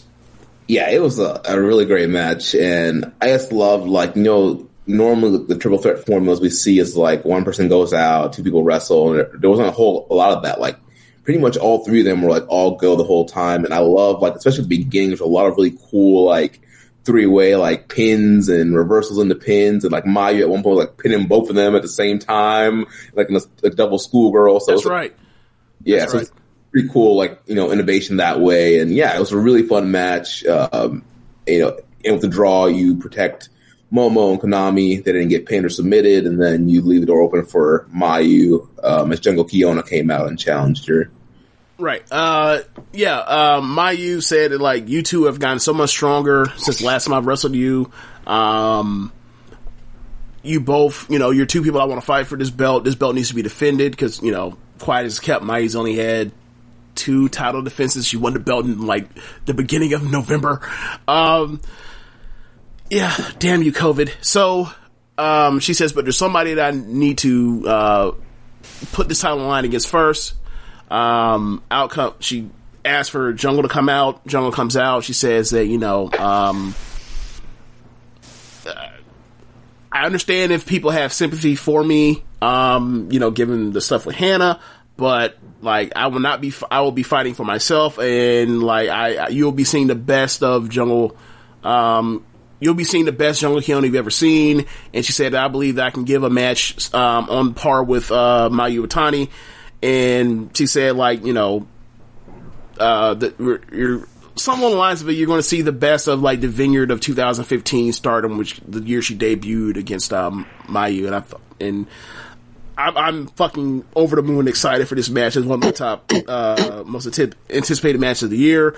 When this shit got canceled, uh, over the COVID shit in, um, February, I was hurt because I was like, I wanted to see these two fucking have the match that I, I just in my head thought they could always have. So like, um, so I, I can't wait for Friday when this match goes on. Um, I'm watching that shit immediately. Um, you won't be able to, you won't be able to get, either one of y'all won't be able to get a hold of me. But yeah, this, this match will be on, uh, Friday, uh, Friday morning. So like, I, you know, it might be the first thing I do is like check to see if that shit's up because it's going to be like, I think, um, and I think it's an afternoon show. I'm not sure. Friday afternoon, I don't know. Probably not, but I have to look to find out. Murray Bones, stay away. Oh God. Like, I think I, I think I, I don't know if I said it or if I thought it or if I just typed it down never put send it out. But like uh the Korakuen Hall from Friday, I was like, I think I said in my mind uh, at least I was like, Murray, I will I will get I will get to the Atlantic and swim over there if you if you if you spoil this shit for me. Um, yeah, so uh, other matches on that card. Um, you have a great Jungle Kyona in um not great, but a very good young girl uh, Jungle Kyona match versus uh, little little Saya. Um, she got more offense than I thought at the end. Got some near falls, so like the match really ended up being one of one of uh, a very good match. Ended up being like three and a half. Um, I'm kind of all over the place because weekend undercard, but like uh, I'm trying to think what else was on this undercard. Oh, anyway. One of the other uh, matches uh, from before then, uh, the day before was uh, let, us just skip that part. Momo and Azumi had a very good tag match with uh was it Mayu it was Mayu and Riho, that was very good. That's like three and a half as well. Um but moving forward, they, you know, they get to Korakuen Hall. Um have any of y'all seen the Korakuen Hall uh the last two matches? No, not yet. You, okay. Uh do you want me to spoil them or is that cool? You can spoil it for me. I don't, I don't for Rich. So, um, first match is, uh, the semifinal is, semi-main event in the semifinal, uh, for the white belt is Julia versus Konami. Goes 20 minutes. Match starts out, first five minutes is, uh, them wrestling, or ground wrestling, and Julia trying to get in and out of every single hole that Konami puts her in predicament that Konami puts her in. They eventually get up, um, they start brawling. Um, that more favors Julia, obviously. Um, and then they ended up, uh, from that point, like the next, uh, 10 minutes more or less, they pretty much start trading near falls between submissions, escapes, big moves. Uh, really fun match. Um, I'm probably somewhere in three and three quarter range on it. Um, I, at the end, Julia ends up going, hitting a, um, her tombstone, Konami kicks, she picks her up right back up and hits her with another one, drops her in the fucking head and pins her for three. Uh, so that was, a, that was a really good match. Um, next match is, uh, Natsuko versus Tam. Now, this is a match that was, um, that's a, a, the semifinal for the Cinderella tournament from earlier in the year where it's over the top rope elimination plus pin or submission. Um, they're in the match because that whole half of the bracket or half one quarter of the bracket gets blown up between two uh, draws, so that becomes a de facto semifinal. Natsuko is getting out rustled by Tam. Saki comes up. Saki got eliminated in the first round by Tam. Cheats in the match. Ref lets it slide. They both end up, uh, Tam is up over the top rope. Natsuko comes through the second rope. Tam throws out Natsuko. She thinks she's won the match. Natsuko gets up, comes back in the ring and throws her ass out for one of the worst babyface losses of the year. I was fucking furious when it happened. Uh, so they end up having this match. Tam comes out last. Natsuko lets you know how Natsuko is fully on this evil shit, bro. Like just like evil. She comes out. She wa- comes out with chairs and with Saki and with uh um Nat- Natsu. Tam comes into the ring. She gets on the top on the on the second rope to you know do her poses or whatever else. Chair to the back from Natsuko. And they're off to the races with all this heavy fucking heat. Fighting from underneath forever. Um, not forever meaning in a bad way, but like fighting from underneath. Uh, Tam keeps trying to fight from underneath. It turns to a brawl between the star stars that are cornering um, Tam and Natsuko in in I'm sorry, Natsuko's corner of Natsu and, and Saki, and Natsu and Saki are beating the piss out of Mayu and Starlight Kid left and right. Um, so anyway, she they end up okay. So because there is uh the less seating because of the COVID, um, they have now put up the New Japan metal gate around the ring. So early in the match, Natsuko just Irish whips Tam into the steel gate like two or three times. Looks fucking devastating. Um, works over her back, over her back. Tam fires up, mounts a comeback. She goes eventually after a while. Their chart train near falls. Then Tam finally hits her uh, her German sup- or Tiger suplex bridge pin. Back gives out because of the bad back storytelling. Um, it looks like she's about to lose. Um, ever since uh, the the tag league, you know, with the Arisa and Tam thing, they've been wearing. Uh, they were wearing these uh, yellow wristbands, the Dream Shine wristbands. Tam's back is in such. Just she can't do nothing. She gets she looks at the wristband and she fires up like Hulk Hogan, more or less. she uh she ends up uh basically at the end of it, she ends up getting the win. I don't know if she, I think she may have uh, hit her with a move. I can't remember or if she rolled her up. I can't remember one way or the other. But Natsuko gets up. She's furious. She lost. She throws a hissy fit. She beats up Tam. Uh, Tam celebrates. She's going to the final. Julia comes out. Uh, you know, they hate each other's guts. And that match is going to be at, um, the Korakuen Hall on Sunday, this coming Sunday. So, um, between that, like, in these two matches, these two shows before the Korakuen Hall, like, they're set up to have like a base like a two week stretch of just like incredible wrestling um, matches throughout. So or not incredible, like good ass wrestling matches throughout the um, this like two week stretch. So um, I'm excited for the triple threat match uh, for the high speed belt between Riho and um, Starlight Kid and Azumi that Rich thinks is going to end up with uh what, what was the what was the expression he said Riho's going to do to them? It's like Riho's gonna, gonna win the match, uh, stepping on them like the Ultimate Warrior. There's that. Um, At WrestleMania Seven. oh God. Know, Yeah. Uh, there's that on the both card. arms in the air. Oh my god. Yeah, so uh I'm trying to think what else is on the card.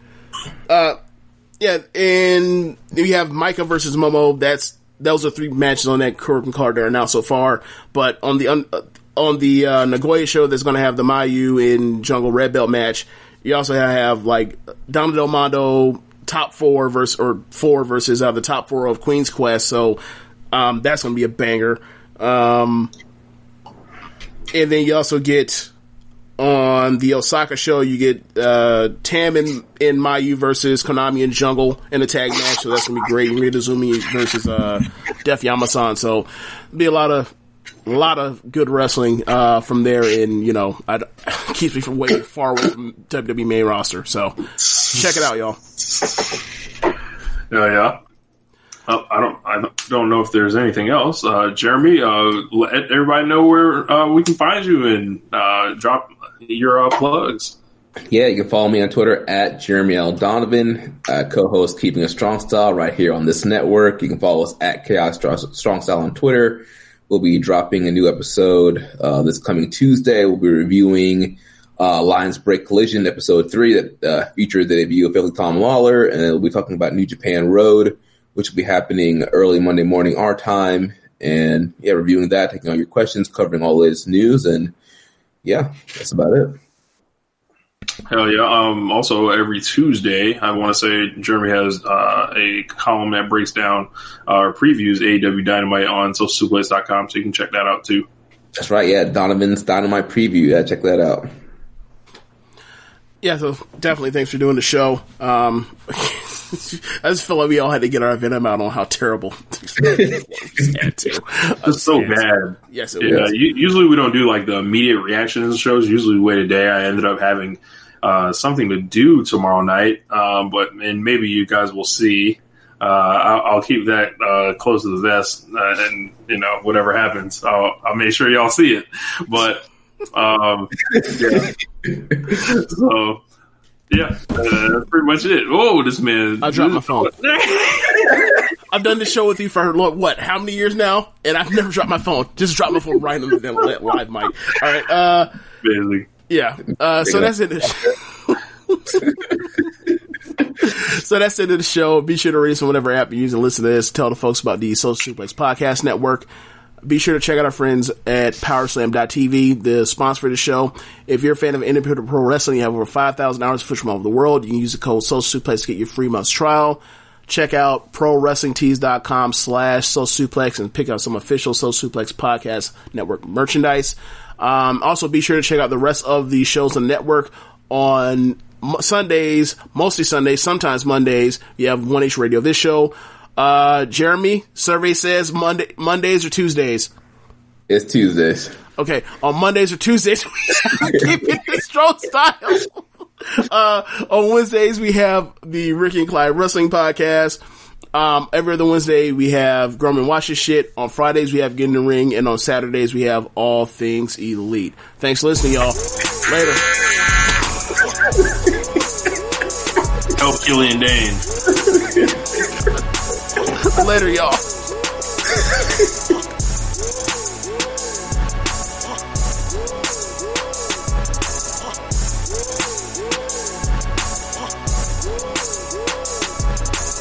Brain fog, insomnia, moodiness, weight gain. Maybe you think they're just part of getting older, but MIDI Health understands that for women over 40, they can all connect to menopause. It's at the root of dozens of symptoms we experience, not just hot flashes. MIDI clinicians are menopause experts, offering safe, effective, FDA approved solutions covered by insurance. 91% of MIDI patients get relief from symptoms within just two months. Book your virtual visit today at joinmidi.com.